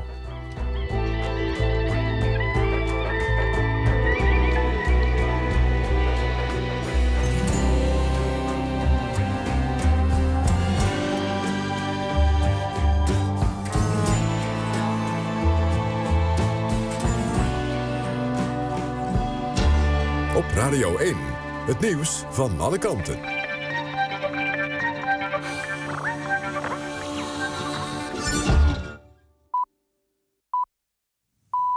1 uur. Mark Visser met het NOS-journaal. De coalitiepartijen VVD en PvdA hebben nog geen oplossing gevonden... voor het politieke probleem dat is ontstaan... na het sneuvelen van het zorgplan van minister Schippers. Bleek na uh, uren durend crisisberaad in Den Haag. Komende dag praten de partijen verder... en hopen snel de impasse te kunnen doorbreken. De afgelopen uren is er rondom het Binnenhof overleg geweest... nadat drie PvdA-senatoren de beperking van de vrije artsenkeuze wegstemden in de Eerste Kamer. Het is een belangrijke wet voor minister Schippers... die ook overvallen was door het onverwachte verzet... vanuit de coalitiepartij PvdA. De hele Eerste Kamerfractie van de PvdA wil praten met Schippers... over haar gesneuvelde zorgplan. Volgens PvdA-fractievoorzitter Bart heeft de fractie er vertrouwen in... dat de kwestie opgelost kan worden. In Groningen is teleurgesteld gereageerd op het besluit van minister Kamp... om de gaswinning met ruim 7% terug te schroeven. Veel Groningers vinden dat niet ver genoeg gaan. Commissaris van de Koning Van den Berg denkt niet dat Kamp de veiligheid van Groningen kan garanderen. Diverse actiegroepen zijn boos. Ze vinden dat er niet naar hen is geluisterd. Kamp zegt dat hij de zorgen wel serieus neemt. Een man uit Terneuzen, die vandaag was eh, vrijgelaten door de politie... is in zijn woonplaats neergeschoten. De dader is voortvluchtig. 27-jarige slachtoffer is naar een ziekenhuis in Terneuzen gebracht. Hij was niet aanspreekbaar. Later is hij in kritieke toestand met een traumahelikopter naar een ander ziekenhuis gebracht. Welk ziekenhuis dat is, wordt om veiligheidsredenen niet gezegd. Slachtoffer was 30 november aangehouden na een schietpartij in Terneuzen. Daarbij kwam een 23-jarige man om het leven. Arjen Robben en Irene Wust zijn uitgeroepen tot sportman en sportvrouw van het jaar. Robben haalde met Oranje brons op het WK in Brazilië. En Irene Wust won in Sochi twee keer goud. Het Nederlands elftal is de beste sportploeg van afgelopen jaar. Het weer tot slot. In de loop van de nacht gaat het van het westen uit regenen. Overdag wordt het droger en een graad of 11. Donderdag wordt het lokaal 14 graden... en ook dan is er veel bewolking en af en toe een bui. Dit was het NOS Journaal. NPO Radio 1. VPRO. Nooit meer slapen.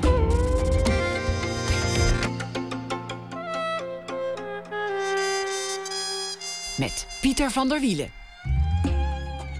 U luistert naar Nooit meer slapen. Het zou een nieuwe traditie kunnen worden. De VPRO vroeg tien schrijvers uit Nederland en Vlaanderen een verhaal te maken dat zich afspeelt rond de kerst of in de donkere dagen ervoor misschien.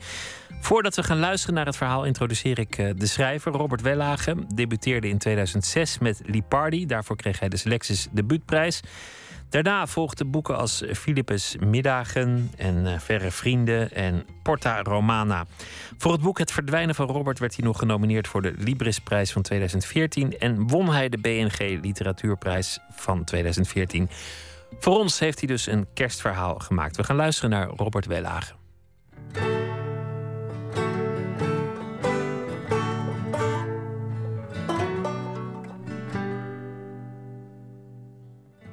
Kerst met Evelien. De avond voor kerst vroeg Evelien: Heb jij al plannen? Niet echt, antwoordde ik. Laten we ergens heen gaan, zei mijn hospitaal. Die avond liepen we door de lege straten van Antwerpen. We waren er met de trein naartoe gegaan. Er lag sneeuw, het was elf uur geweest. Ik keek naar een besneeuwd standbeeld en Evelien hield een taxi aan. We stapten in en de taxi trok rustig op vanwege de sneeuw.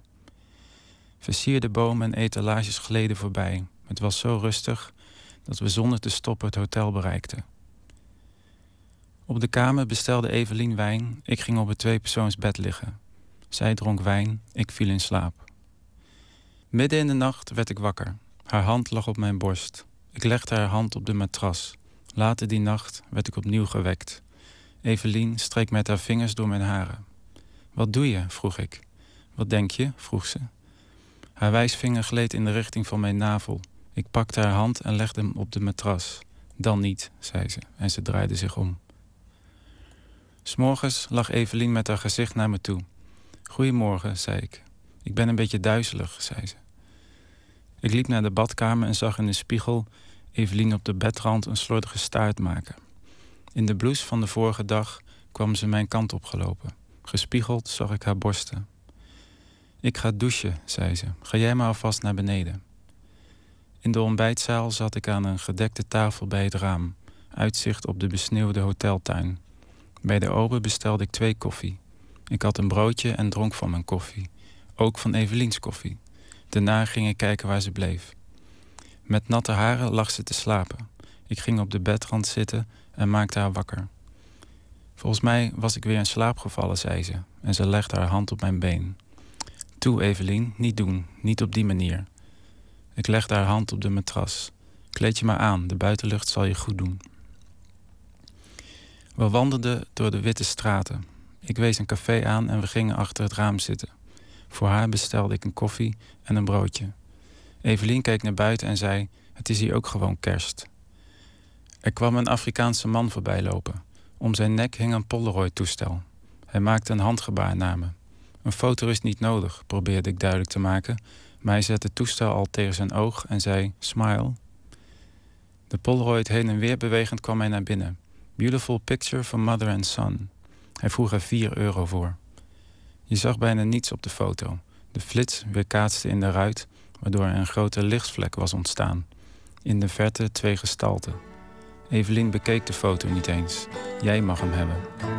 Terwijl ze dat zei, legde ze nog één keer haar hand op mijn been.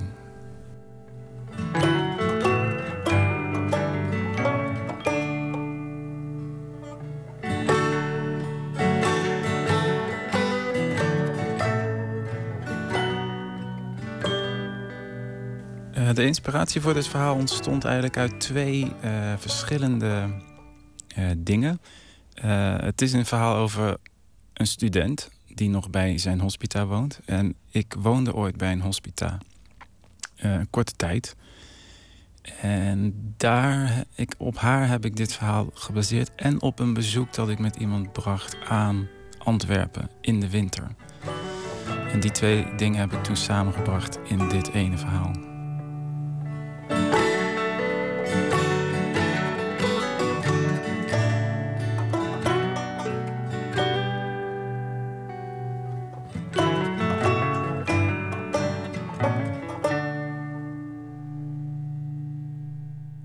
Het kerstverhaal van Robert Wellage. En als u het allemaal terug wilt lezen, kan dat via de VPRO boekensite vpro.nl schuine streep boeken. Alle kerstverhalen komen daar uiteindelijk terecht. Morgen weer een dan van Ninja Weijers. Nobody Knows Anything, de titel van het tweede album van een Britse singer-songwriter Alex Hyten. Binnenkort, januari, komt hij naar Nederland voor uh, verschillende optredens, onder andere in Haarlem. We gaan luisteren naar een uh, liedje van hem, Sunlight Burns Your Skin.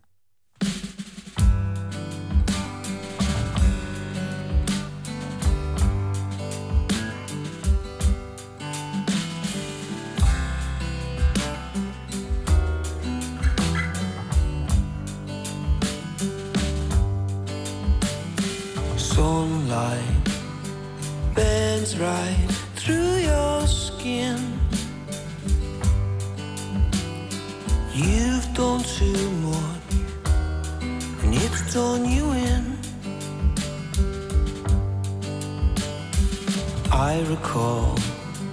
Oh, so.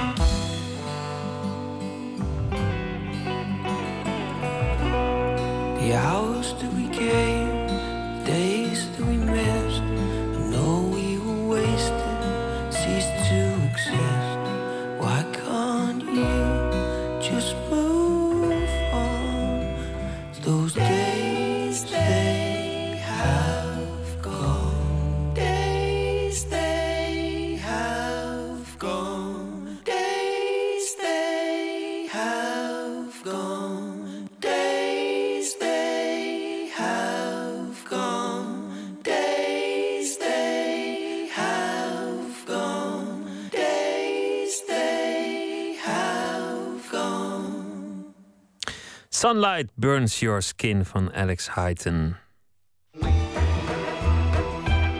Nooit meer slapen.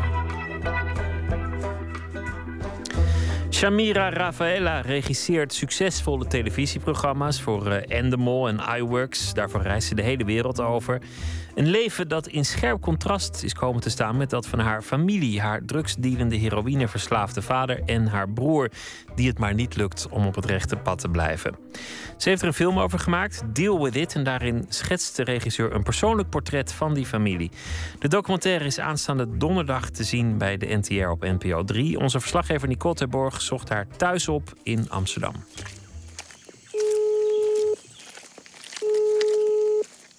Hoi. Hey. Hey, vandaan. Als de telefoon afgaat, is het altijd maar weer afwachten. Oké, wat voor boodschap ga ik nu weer te horen krijgen? Ik bedoel, zit mijn vader vast? Moet mijn broer weer geld hebben? Zijn er weer dingen die geregeld moeten worden? Dus het is altijd wel heel erg spannend. Maar ik heb liever dat de telefoon wel gaat dan dat hij niet gaat. Want wanneer ik niks hoor, maak ik me altijd zorgen dat er wellicht iets aan de hand is. Of dat hij misschien een overdosis heeft gehad of alleen in zijn huis ligt. Kunnen we één een beetje naar rechts bijstellen?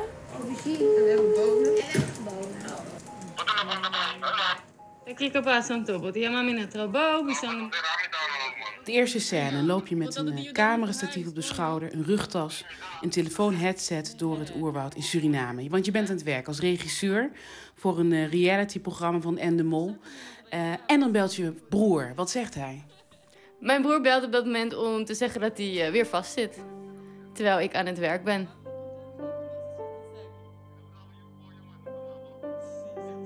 Tijdens het filmen van de scènes waarin mijn vader drugs gebruikt, eh treed ik altijd een beetje uit mijn dochterrol. Misschien zelfs een beetje uit mijn lichaam. En dan stond ik daar wel echt als regisseur. En dan zeg ik ook tegen mijn cameraman: heb je het wel? En moeten we het niet vanuit een andere hoek filmen? En eh, kan je nog even een close maken?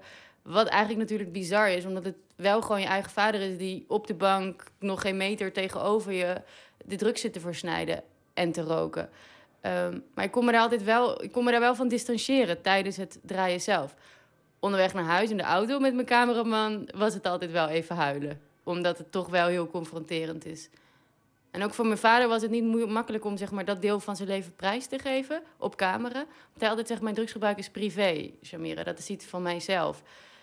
Maar hij wist ook van als wij deze film met elkaar maken... dat hij alles moest geven van zichzelf. Dus heeft hij op een gegeven moment heeft hij zich daar overheen gezet, zeg maar. Maar ik denk dat het voor ons allebei moeilijk was om die scènes te schieten. Ai, ai. Ik was een tijdje afwezig, hè. Vier maanden, ja. Ik heb te danken aan mensen die mij het licht in de ogen hebben. Ik wilde deze documentaire al heel erg lang maken. Al vanaf dat ik eigenlijk op de kunstacademie zat, wist ik van... oké, ik heb een apart leven. eh, Wat misschien anders is dan andere mensen hun leven. En ik wist, ik wil dat... Ik moet dat vastleggen. Ehm, ook om het voor mezelf een plek te kunnen geven. Wat is het met jouw leven dat jij van binnen voelde van... hé, hey, dit is een verhaal, dit moet ik verfilmen? Het kwam eigenlijk meer door de reacties van andere mensen die ik altijd kreeg wanneer ik vertelde over mijn leven. Het is namelijk niet iets waar ik me voor schaam. Ik vond het nooit erg om daarover te praten, maar de reacties die ik dan van mensen kreeg waren altijd: Oh, wat erg en oh, wat, wat schokkend en oh, wat zielig voor je. En dat was eigenlijk voor mij het moment dat ik dacht: Hé, hey, maar wacht eens even. Dat is helemaal niet wat mijn perceptie ervan is. Kijk, ik denk dat het voor mensen gewoon, en dat kan je ze ook niet kwalijk nemen, heel moeilijk om, is om voor te stellen dat je vader, die dan ja, in en uit de gevangenis is en verslaafd is aan drugs, ook gewoon een vader kan zijn en ook gewoon een lieve man kan zijn. Hetzelfde geldt voor mijn broer. Dus ik denk dat dat voor mensen heel erg moeilijk rijmen is met elkaar, die twee dingen. Boom, ik weet niet, misschien ga ik voor een baas werken. Wat voor werk? Kijk, mijn vader heeft zoiets, ik heb jou niks kunnen geven, ik heb je weinig kunnen bieden, dit is, dit is mijn cadeau aan jou. Dat, dat zegt hij altijd, dat herhaalt hij ook altijd. Plus, daarnaast vindt hij het ook gewoon leuk om in de spotlights te kunnen staan. Ik bedoel, hij is een man die normaal niet gezien wordt. Hij is een man die niet als volwaardig onderdeel ook van de maatschappij of zo uh, telt. Op straat de mensen doen. Dus dit is even zijn moment om zichzelf lekker neer te zetten. En hij is ook trots op wie hij is. Hij schaamt zich niet. Er is u te gelegd dat u zich schuldig hebt gemaakt van het verkopen van verdovende middelen. Waarvan we als samenleving van zeggen van nou jongens, daar krabben we ons een beetje achter de oren. En u zegt, ik ben niet van plan om nog maar iets in te veranderen. Nou, mensen zeggen wel eens tegen mij, wat heb je aan die mensen, weet je wel? Breek gewoon mensen. Waarom zou je in godsnaam die mensen nog in je leven willen hebben? Ze vragen alleen maar van je. Het kost je geld, het kost je emotionele moeite. Wat heb je eraan? Maar als ik ze zou loslaten en zou denken, ik wil hier niks meer mee te maken hebben, dan mis ik ook een heel groot stuk van liefde in mijn leven. En dan mis ik ook die steun die ze me geven. En de support. En het lachen en de feestjes. We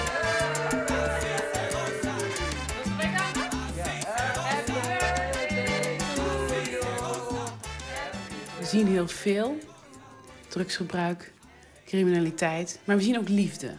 Het is echt een familieportret. We zien jouw vader Pempi, jouw broer Andy, uh, die ook hun liefde laten zien voor jou.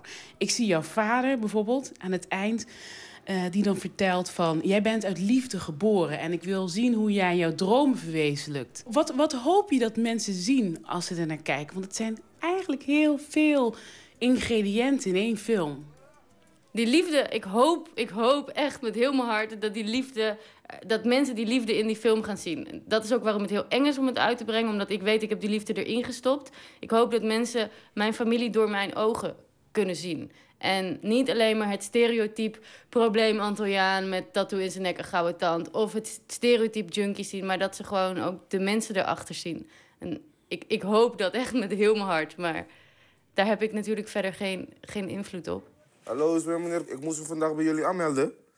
Om 11 uur, maar ik ben onderweg, want ik moet even mijn kinderen nog naar school brengen. In deze scène belt mijn broer uh, naar gevangenis toe, omdat hij zich moet gaan melden daar uh, om een straf uit te gaan zitten. Uh, maar hij belt om te zeggen dat hij eigenlijk dat hij niet op tijd kan komen. wat je niet ziet in die scène, maar wat zo is, is dat die gevangenis op drie uur rijden van zijn woonplaats ligt. En de kinderen moeten eerst nog naar school. En er is maar één auto in het gezin, dus dat kan niet tegelijk. In, in zijn wereld is het een hele grote stap dat hij van tevoren belt om te zeggen: hé, hey, ik kom te laat. Het antwoord wat hij daarop krijgt is vrij bot in mijn ogen. Ja, te laat is te laat, uh, dat is je eigen schuld, kunnen we verder niks aan doen. Heel hard, koud en um, best wel schrijnend in mijn ogen, omdat het voor hem zo'n grote stap is om überhaupt te gaan bellen om aan te geven dat hij te laat komt. En dan geeft hij op. Dan heeft hij zoiets, laat maar dan. Ik ga alleen maar problemen krijgen als ik hier naartoe ga dus ik ga wel niet. Ik voelde me als kijker machteloos. Ik, niet alleen bij deze scène, maar ook de scène waarbij hij um, in het uitzendbureau zit. En ik zie hem daar zitten en ik zie gewoon de wanhoop. Hij probeert, hij probeert. Toch komt hij weer in, in de gevangenis terecht. En jij bent zijn zus. Hoe ga je met die, om met die machteloosheid?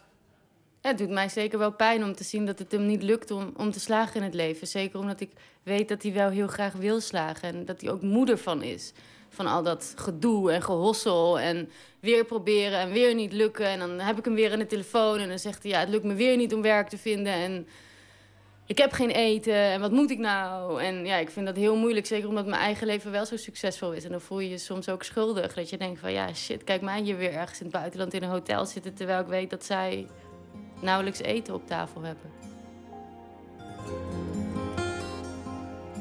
Wanneer hij vastzit, zijn voor mij de meest rustige tijden.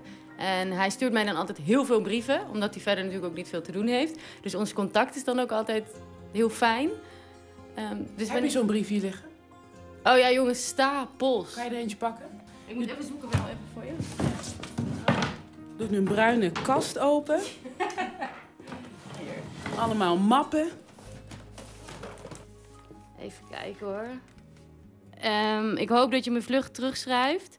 Want vorige keer kon ik niet tegen je zeggen dat ik heel, heel veel aan je denk. En dat ik dat steeds blijf doen. Met heel veel liefs. Groetjes en veel, veel, veel kusjes van je papa. Als je me terugschrijft, laat me dan weten hoe het met jou op school gaat. Nog 2,5 week, dan ben je jarig. En die dag vergeet ik nooit meer. Dan word je 10 jaar. Nou, dit stuurde hij me toen uit de gevangenis. Ik zat op de lagere school en ehm, toen wilde ik mijn vader altijd heel erg graag redden. Ik, eh, en hij zelf gaf ook vaak in brieven en dat soort dingen aan van... weet je, ik ga nu clean worden en, en ik wil dat ook echt heel graag voor jou. Dus ik had toen... eh, als kind heb je dan toch een soort van hoop van... Als ik, maar, als ik het maar goed doe en als ik hem genoeg liefde geef... dan komt hij misschien wel weer op het, eh, op het rechte pad en dan kan ik hem ook redden. Dus dat was toen ik klein was, leefde ik nog wel in die illusie. En op een gegeven moment raak je zo vaak teleurgesteld... dat je dat loslaat. Hij geeft me wat hij kan geven. Dat is hoe ik, hoe ik het zeg maar zie. En nou ja, voor mij is dit al heel veel. Ja, dit zijn alle telefoonkaarten. Die bewaart hij dan. Als hij vast zit, dan, dan moet je bellen met telefoonkaarten. Nou, dit zijn dan... eh, dus dat zijn heel veel telefoontjes, zoals je ziet.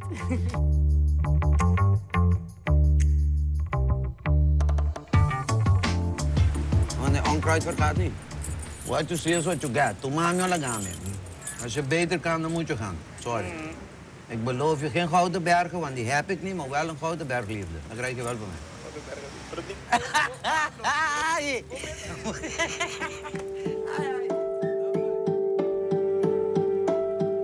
Ik heb heel vaak getwijfeld. Moet ik dit wel doen? Is dit wel goed? Kan ik dit maken? Waarom maak ik dit in godsnaam? Maar dan is het mijn vader die altijd tegen me zegt... Shamira, laat je niet afleiden door meningen van mensen. Fuck them. Letterlijk zegt hij altijd. Ga ervoor. Je weet dat je dit moet maken en ga ervoor. Dus hij is daarin wel echt mijn grootste drijfveer ook. Zie je, Shamira? Den, den, den, bida no coconho. Tem algum dia que nós tour, tem que ser a nosso onde chamamos bida tak pia me, Shamira. Ik bereid me al jarenlang voor op het feit dat mijn vader gaat overlijden. Je moet ook realistisch zijn in het leven. En feit is, hij gebruikt al 30 jaar zware drugs. Hij heeft vorig jaar in het ziekenhuis gelegen. Hij gaat er gewoon niet lang meer zijn. En dat is heel pijnlijk en schrijnend, maar dat is wel wat het is. Ik heb gelukkig wel deze film, dus hij is er wel. Dus, dus dat houdt hem wel voor altijd in leven. Maar ik probeer er wel een beetje realistisch mee om te gaan. Ook om de shock te ondervangen als het dadelijk echt zo is. Wat heeft het met jouw leven gedaan? eh, Dat je zo'n vader en eh, broer hebt. Ik bedoel, je houdt van ze, maar allebei zijn het drugscriminelen. Je vader is verslaafd. Wat heeft dat met jou gedaan? Ik zeg altijd, ik zou het niet anders hebben gekozen. En dat vinden mensen, kijken me dan altijd aan van... Hoe, hoe kan je dat zeggen? Ehm, maar doordat ik vanuit deze achtergrond kom... sta ik gewoon ontzettend sterk in mijn schoenen. Ik reis de hele wereld over en ik ben nooit bang. Ik voel me overal op mijn plek. Ik heb echt zoiets van, wat kan je me maken? Kijk wat ik allemaal al meemaak in mijn privéleven... en waar ik tegen vecht. Wat, wat, wat kan de rest van, van de wereld me nog maken? Dus ik maak me daardoor ook niet zo druk om meningen van anderen. Ik ben niet onzeker. Ehm, het heeft me toch een soort van zelfvertrouwen meegegeven. En dat klinkt misschien heel raar, maar ik heb zoiets als ik dit kan overleven, dan kan ik eigenlijk vrijwel alles wel aan. En dat is ook eh, de titel van de documentaire Deal With It van Shamira Rafaela. Aanstaande donderdag om tien voor tien op de NPO 3-zender van namens de NTR wordt het uitgezonden. Volgende week gaan we terugkijken wat er allemaal in 2014 mee te maken viel op eh, cultureel gebied. U kunt ook eh, uw inzendingen doen.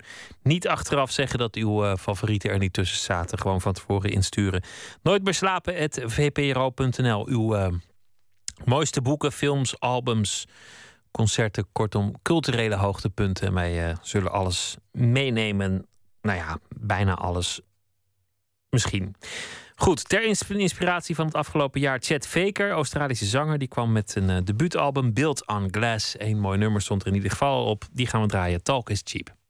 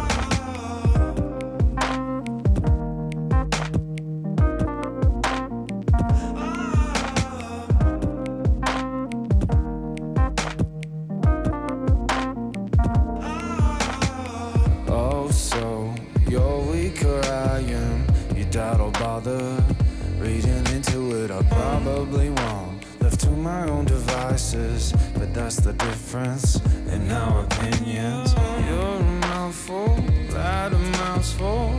Another week on my own. Now I'm a novel, made resourceful. I start a chain with my thought. Talk is cheap, my darling.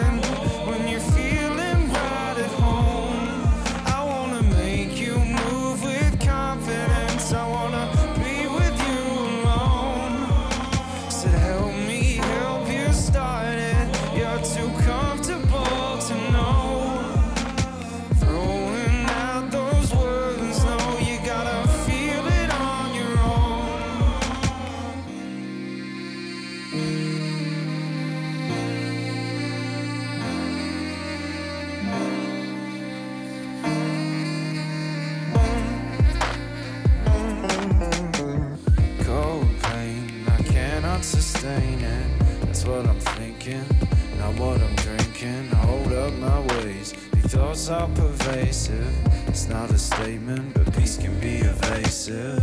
You're a mouthful, that a mouthful. Another week on my own. Now I'm a novel, made resourceful. I start a chain with my thought. Talk is cheap, my darling.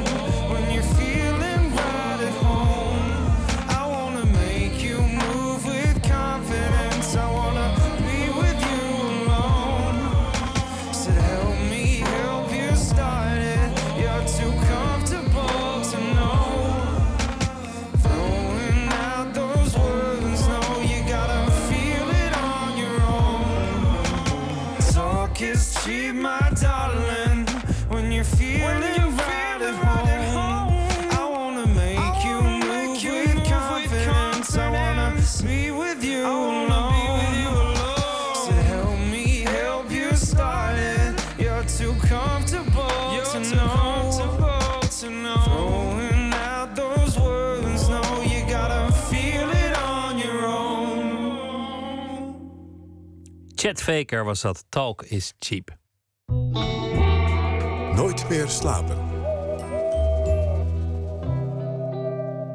Het Stedelijk Museum in Amsterdam heeft een klok gekocht van 100 jaar oud. Die wel eens aan het begin zal kunnen hebben gestaan van wat nu genoemd wordt de Amsterdamse school. Botte Jellema zocht alles uit. Hij is onze nachtcorrespondent. De Amsterdamse school, Botte, dat ging toch meer over architectuur? Het klopt, ja. En de maker van deze klok is Michel de Klerk. En dat was een architect. Daar komt het door. Die ontwerper, ontwerper van meubels en eh, deze klok. Dus dat deed hij er eigenlijk een beetje bij. Deze klok die is ontdekt eh, omdat hij voorbij kwam in het Britse televisieprogramma eh, Antiques Roadshow. Dat is tussen kunst en kitsch, maar dan van de BBC. En dat is een mooi verhaal. Maar eerst even wat meer over de Amsterdamse school. Want die de Klerk, die Michel de Klerk, die staat bekend als een van de voormannen van deze bouwstijl. Samen met eh, Jo van der Meij en Piet Kramer. En het is eigenlijk door deze klok dat het ook zeker is dat de Klerk wat stijl betreft heel erg bepalend is geweest voor die Amsterdamse school. Die drie, die drie mannen die werkten vanaf 1910 eh, samen aan het ontwikkelen daarvan. En deze klok is uit eh, 1914, 100 jaar oud dus. En is daarmee een van de eerste ontwerpen die geheel in stijl is van de Amsterdamse school. Hoe ziet dat eruit? Eh, Wat, wat eh, kun je zien? Of, of is die al te zien eigenlijk, die klok? Want hij is net gekocht. Hij is net gekocht. eh, ze hebben hem laten restaureren en hij staat op zaal, zoals dat heet. Dus eh, je kan hem inderdaad zien. Ik ben er ook even bij geweest. Om heel eerlijk te zijn, het is niet mijn smaak. Maar eh, het Stedelijk Museum heeft hem in een vitrine gezet. Dus eh, je, je kan hem zien. Ehm, ik trof degene die hem heeft aangekocht daar ook. Dat is eh, Ingeborg de Rode. Zij is conservator van, van het Stedelijk Museum. Industriële vormgeving doet zij. En ze werkt momenteel aan een tentoonstelling over de Amsterdamse school. En ik vroeg haar als eerste wat ze zou vertellen... als ze moet uitleggen hoe die klok eruit ziet. En dan zeg ik dat het een eh, tafelklok is, of op een schoorsteen. En dat hij ongeveer 50 centimeter hoog is. Dat hij bestaat uit een soort grote druppelvorm die op een onderstel staat. Hij is helemaal van hout. Dat, die grote druppelvorm is zelfs uit één stuk hout gemaakt. En dat die versierd is met eh, allemaal mooi eh, houtsnijwerk. Er zit bovenaan een heel grappig kopje. We weten eigenlijk nog niet precies wat dat nou betekent. Maar Nee. dat is heel mooi uh, gebeeldhouwd. En wat ook heel interessant is, hij staat op een soort pootjes... die lijken op ijzers van een slede. Dus waarmee je door de sneeuw gaat. Oké, een houten klok in de vorm van een druppel met veel ehm, versiering. Maar wat maakt dat nou Amsterdamse school? Ja, ehm, dat zit hem in die versieringen voornamelijk eigenlijk. De Amsterdamse school klinkt eigenlijk een beetje alsof het alleen gaat om eh, eh, iets wat in de grote stad gebeurde in Amsterdam. Maar dat is eh, niet het geval, want in bijna elke Nederlandse stad zijn gebouwen te vinden die in die bouwstijl vallen. En die, die kan je herkennen door eh, dat ze van baksteen zijn. Dat is een typisch aspect ervan. Dat ze in de jaren 10 en 20 daar zijn neergezet. En dat eh, met, met die sculpturale vormentaal, zoals de architecten dat zo mooi zeggen. Dat is dus ja, fantasierijk, sierlijk, expressief. En ehm, wat dat betreft, de Amsterdamse school was het antwoord ehm, eh, op Berlage eigenlijk. De drie mannen die de Amsterdamse school verzonnen... die, ehm, die wilden een beetje af van dat eh, rationele, dat eenvoudige... en dat sombere van Berlage. En dan is dat eh, klokje, deze klok dus, van de Klerk... een van de eerste echte Amsterdamse schoolontwerpen. En ik vroeg eh, conservator eh, Ingeborg de Rode... hoe die technische kenmerken in dat klokje verwerkt zitten. Nou, die hele uh, ja, gebeeldhoudachtige vorm, hè, sculpturaal noemen we dat... met die decoratie van dat mooie houtsnijwerk. Er zit ook echt een soort figuratief kopje daarbovenin. Uh, er, er, zitten bijvoorbeeld van die metalen bolletjes uh, eigenlijk helemaal bovenaan. En ook op die soort sledenpoten zitten ook weer bolletjes. Wat je ook ziet is dat um, bijvoorbeeld die wijzers... die zijn ook heel decoratief gemaakt. Hè? Die hebben een soort heel erg kronkelige ja. vorm. En de, maar heeft hij dat dan allemaal verzonnen? Want ja, hij heeft dat allemaal verzonnen. Ja. En wat zo leuk is, er zitten ook in die Amsterdamse school allerlei verschillende invloeden. Dus uit de, eigenlijk de hele wereld, bij wijze van spreken. Soms zie je dat niet meer heel precies, maar de grote de Klerk-specialist Frans van Burkom, die zegt bijvoorbeeld, ja, die hele kronkelige uh, wijzers, die uh, verwijzen eigenlijk weer naar batikpatronen uit Indië. Nou ja, en die sledeachtige uh, pootjes die eronder zitten, onder die klok, die verwijzen dan weer naar iets Scandinavisch. Want ja, daar ligt nou eenmaal sneeuw, tenminste doorgaans. Um, en het maakt duidelijk waarom uh, de Klerk dus gezien wordt als de belangrijkste ontwerper voor de Amsterdamse school. Dat kun je dus aan dit unieke klokje heel goed zien, zegt Ingeborg. En dan was er nog het verhaal van hoe het klokje um, ja, ja. aan het licht is gekomen. Ja. ja, die klok die was in Groot-Brittannië. En vier jaar geleden nam iemand daar het mee naar uh, die uh, Antiques Road Show, het televisieprogramma. Um, ze kwamen er toen niet uit wat de achtergrond nou was van, van, van het klokje. Maar een van de kijkers van dat, naar het programma was iemand van het Stadsarchief in Amsterdam. En die herkende die klok van een foto uit het archief. Um, en dat was een bijzondere ontdekking, want na de dood van Michel de Klerk, dus de man die het heeft ontworpen, was die klok volledig uit het oog verloren. Uh, de Klerk heeft hem waarschijnlijk aan een bevriende fotograaf gegeven. En Ingeborg die legt uit hoe ze uiteindelijk zelf die klok dan weer hebben gevonden. Hij is in de jaren twintig een paar keer gepubliceerd. En onder andere eh, op een foto van het interieur van een bekende Amsterdamse fotograaf, Bernard Eilers. Maar sinds die foto wist niemand waar die was. En een uh, collega van ons hier uit het Stadsarchief in Amsterdam... die zag hem opeens op tv, op de BBC. En zij dacht, hé, hey, dat moeten we eens gaan uitzoeken. Maar toen konden ze eerst toch niet vinden van wie het nou was. En eigenlijk heel toevallig, uh, een jaar of twee later... komt een uh, collega van het Victoria and Albert Museum in Londen... die komt bij iemand van het Stadsarchief en die zegt... oh ja, trouwens, ik heb laatst contact gehad met de kleindochter van Bernard Eilers...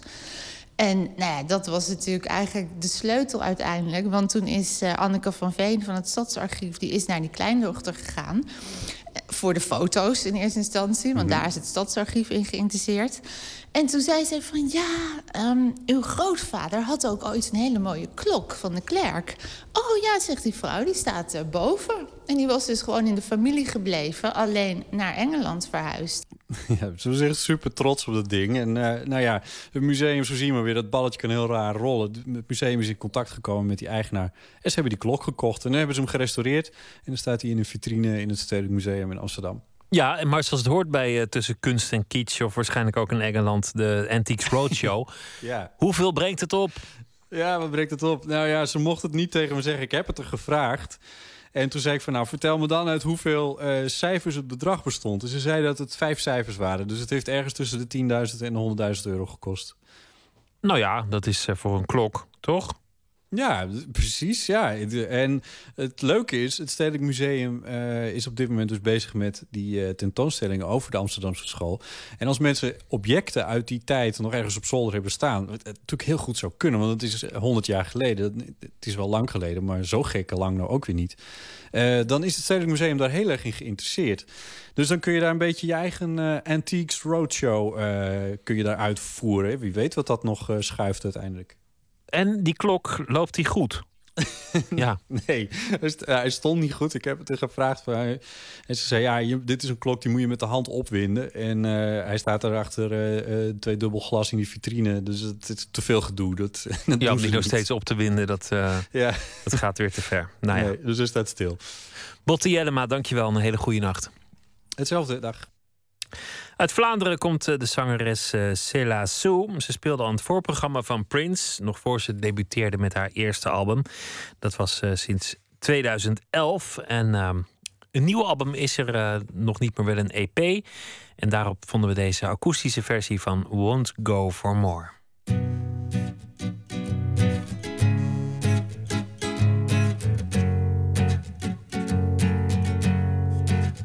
If I call for you, will it feed the flame when it already breaks us in two? Cause I want a glance of how the story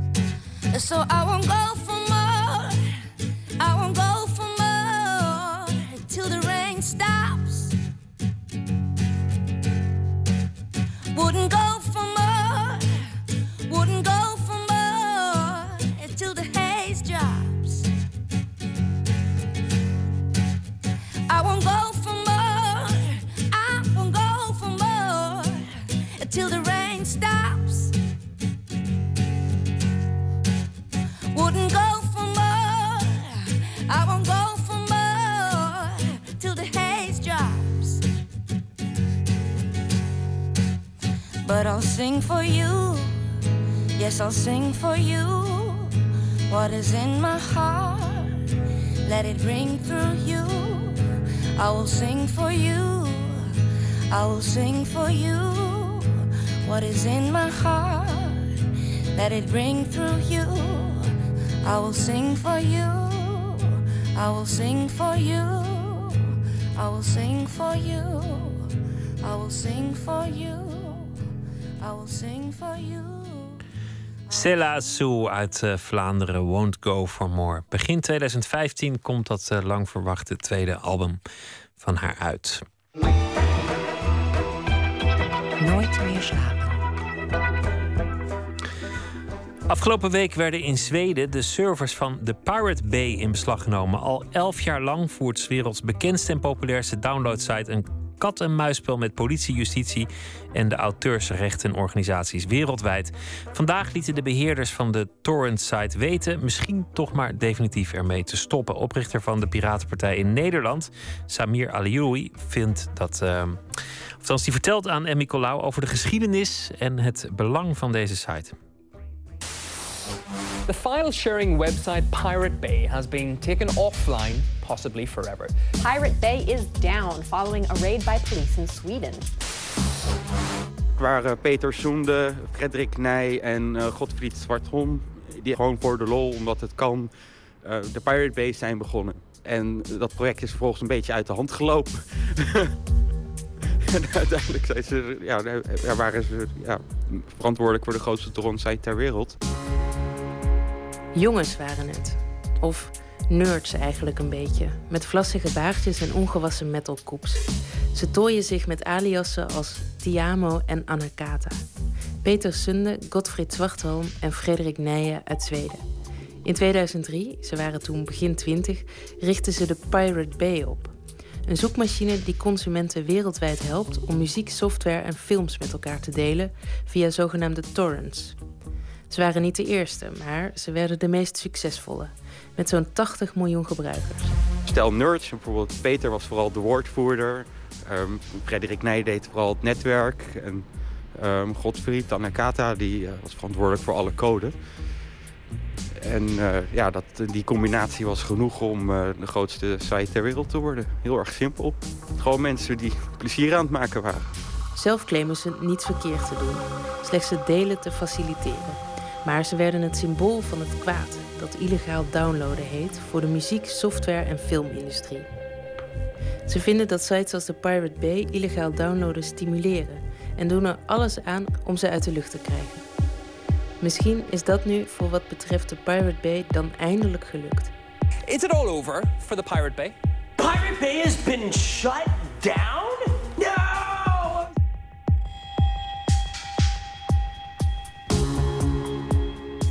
De Pirate Bay is nu uit de lucht omdat men in Zweden in samenwerking met het uh, equivalent van de Nederlandse stichting Brein en de politie een datacentrum is binnengevallen. En daar heeft men een aantal uh, computers uit de rekken getrokken.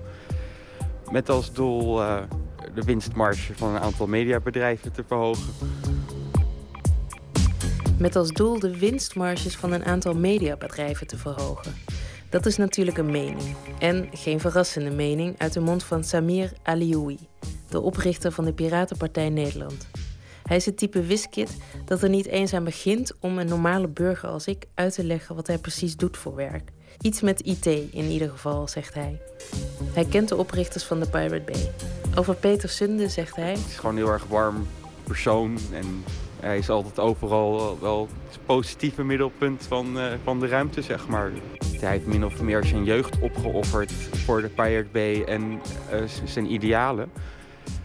Kan je vertellen wanneer je hem voor het eerst ontmoette? Mm, dat is inmiddels een paar jaar terug op een conferentie. Dat was ergens in het buitenland. En ik weet nog dat hij niet zeker wist of hij wel naar de conferentie toe kon gaan. Omdat hij wilde voorkomen gearresteerd te worden. Omdat hij toen nog uh, ja, veroordeeld was en nog niet was gearresteerd. The site is the Pirate Bay. And it's now public enemy number one. Peter Sunda, the co founder of the BitTorrent file sharing website Pirate Bay, was arrested in Sweden on Sunday after two years on the run. Now, in June of this year, uh, he was sentenced to two Supporters years and family in members jail of in 20 Denmark-year-old Gottfried Svartholm Wag, who was one of the founders of the BitTorrent site Pirate Bay, have been expressing their concern over the conditions he's been held in in a Danish prison.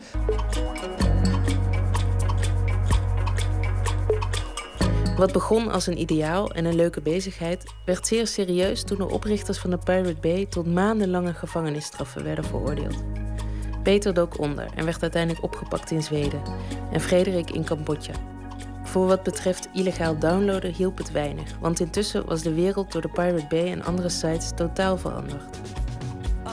Ja, vroeger kon je alleen maar de cassettebandjes kopiëren die in je directe omgeving aanwezig waren.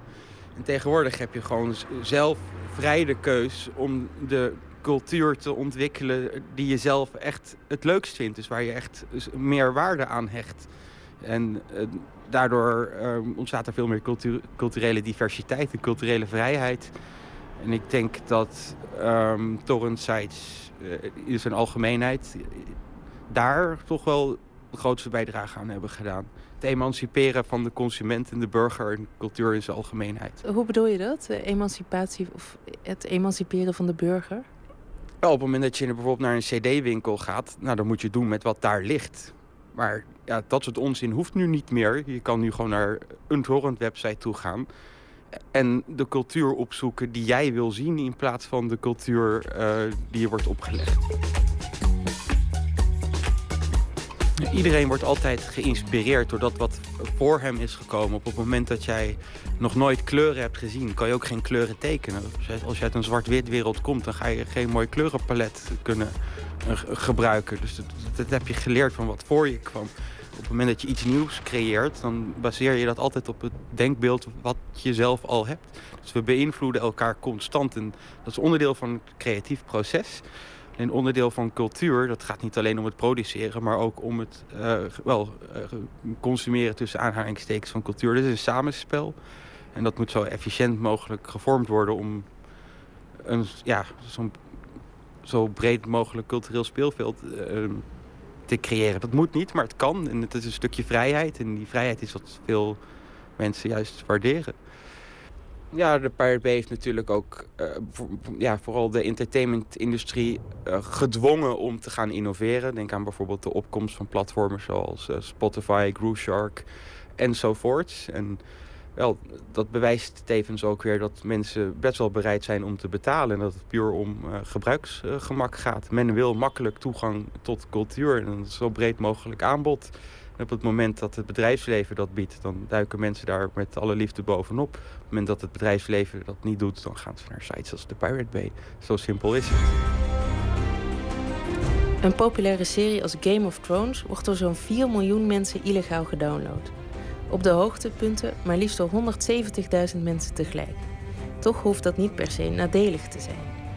Dus ik denk dat zeker in het geval van Game of Thrones het uiteindelijk netto uh, bijzonder lucratief is geweest. De makers van Game of Thrones bevestigen dat eigenlijk. Behalve de 4 miljoen illegale downloads zijn er namelijk ook 11 miljoen betalende klanten. Een van de regisseurs zei in een interview al dat illegale downloads helpen om rumoer rondom de serie te creëren. En de directeur van HBO schepte ooit zelfs op dat Game of Thrones de meest illegaal gedownloade serie ooit is. Hij noemde dat een groter compliment dan het krijgen van een Emmy Award. Platformen als HBO en dergelijke hadden nooit een kans gehad zonder piraterij. Dat is gewoon onmogelijk. Dan had men gewoon alle oude bedrijfsmodellen intact gehouden. En um, vervolgens uh, ja, zoveel mogelijk kunstmatige schaarste verkocht. En ze hadden nooit de markt kunnen benaderen op de manier zoals dat, dat nu gedaan is. Omdat uh, hun bedrijfsmodel um, een nieuw model is. En um, waarom zou je een nieuw model ontwikkelen wat, wat geld kost... als je de, de markt kan afzetten middels oude modellen? Ja, dat zouden ze nooit gedaan hebben. Voor de entertainmentindustrie draait het om winstmaximalisatie. Voor de consument draait het om simpelweg makkelijk toegang tot uh, cultuur. En voor de idealisten is het meer dan dat. Dus, meer ingewikkeld is het eigenlijk niet. De afgelopen jaren deed de Pirate Bay zo'n beetje alles om in de lucht te blijven. Zelfs letterlijk waren er plannen. The military has used drones for surveillance for a while, but now the infamous file sharing site, the Pirate Bay, says it will use high altitude aircraft to avoid being taken offline. Ze overwogen dus zelfs drones in te zetten. Maar nu twijfelen de beheerders openlijk of ze nog wel verder gaan. Peter Sunde gaf in een interview aan dat hij het eigenlijk wel best vindt. Het idealisme is verdwenen en er is eigenlijk weinig ontwikkeling geweest. Ironisch genoeg heeft hij zelf inmiddels een bedrijf dat een manier ontwikkeld heeft om internetconsumenten te laten betalen voor dingen die ze mooi vinden. Ook Samir Aloui zal geen traan laten. Ik, ik begrijp zijn sentiment. En ik heb ook gezien dat er bij de Pirate Bay mensen rondlopen die ehm, niet zo idealistisch zijn als Peter. En dat is eh, zonde. Dus in die zin ehm, vind ik het helemaal niet erg als de Pirate Bay uh, down gaat. Ik bedoel, op het moment dat er uh, iets kapot gaat, ontstaat er ook weer uh, vruchtbare grond om iets nieuws op te zetten. We roepen zelf dat de entertainmentindustrie moet ontwikkelen en evolueren en anders maar dood moet gaan. Nou, dan moeten we dat zelf ook. Ja, de Pirate Bay heeft de afgelopen tien jaar totaal geen ontwikkeling doorstaan. En als het al is ontwikkeld, dan is het niet de juiste kant op ontwikkeld. Dus ik zou zeggen, ehm, ja, geef de nieuwe generatie mensen op het internet een kans om iets beters te, te creëren. De vraag zal altijd blijven. Het gedachtegoed bestaat ook nog steeds overal. En het heeft ook altijd bestaan. En zoals het een politicus betaamt, eindigen we met een slogan.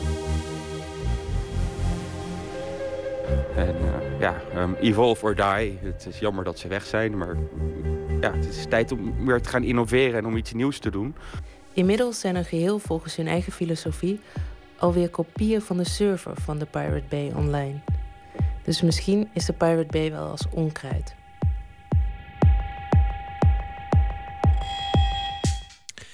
Emmy Colau was dat in gesprek met Samir Alioui, de oprichter van de Nederlandse tak van de Piratenpartij. We gaan naar eh, Jamaica. Shauna McKenzie is een uh, zangeres. Um, Etana is de naam waaronder zij opereert. En dat is de naam van een legendarisch figuur uit de geschiedenis van Mesopotamië. Onlangs verscheen haar eh, vierde album, I Rise. En daarop troffen wij dit nummer, How Long.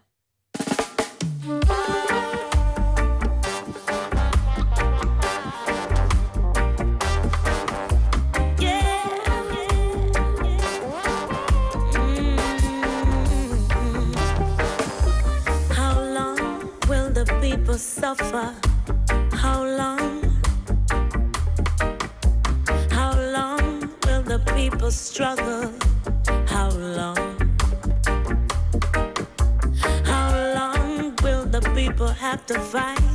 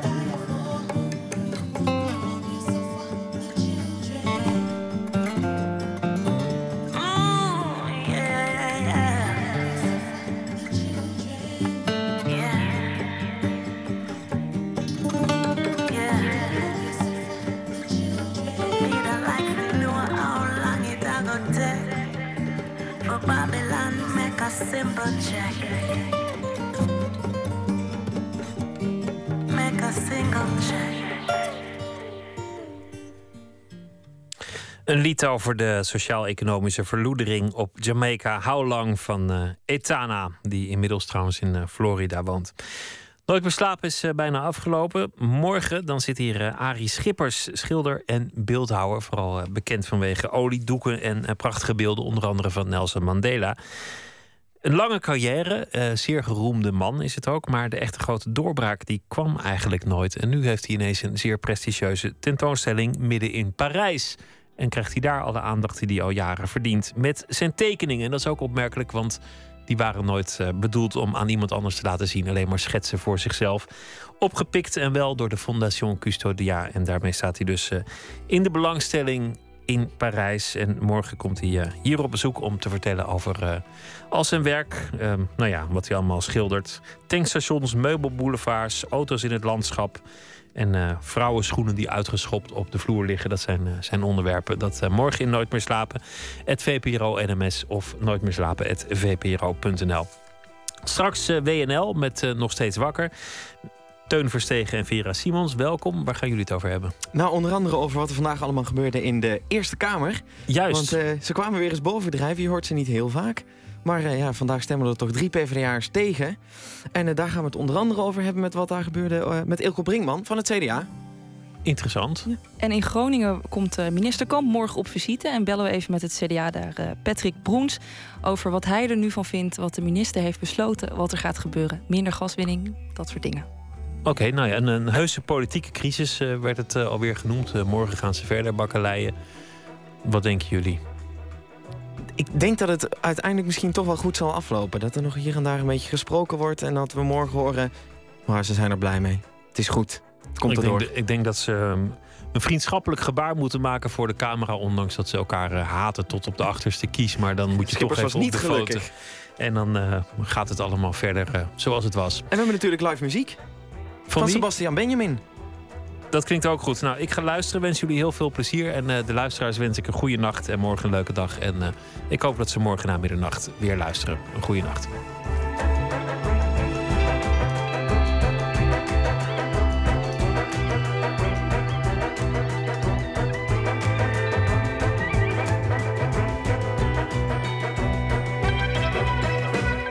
Op Radio 1, het nieuws van alle kanten.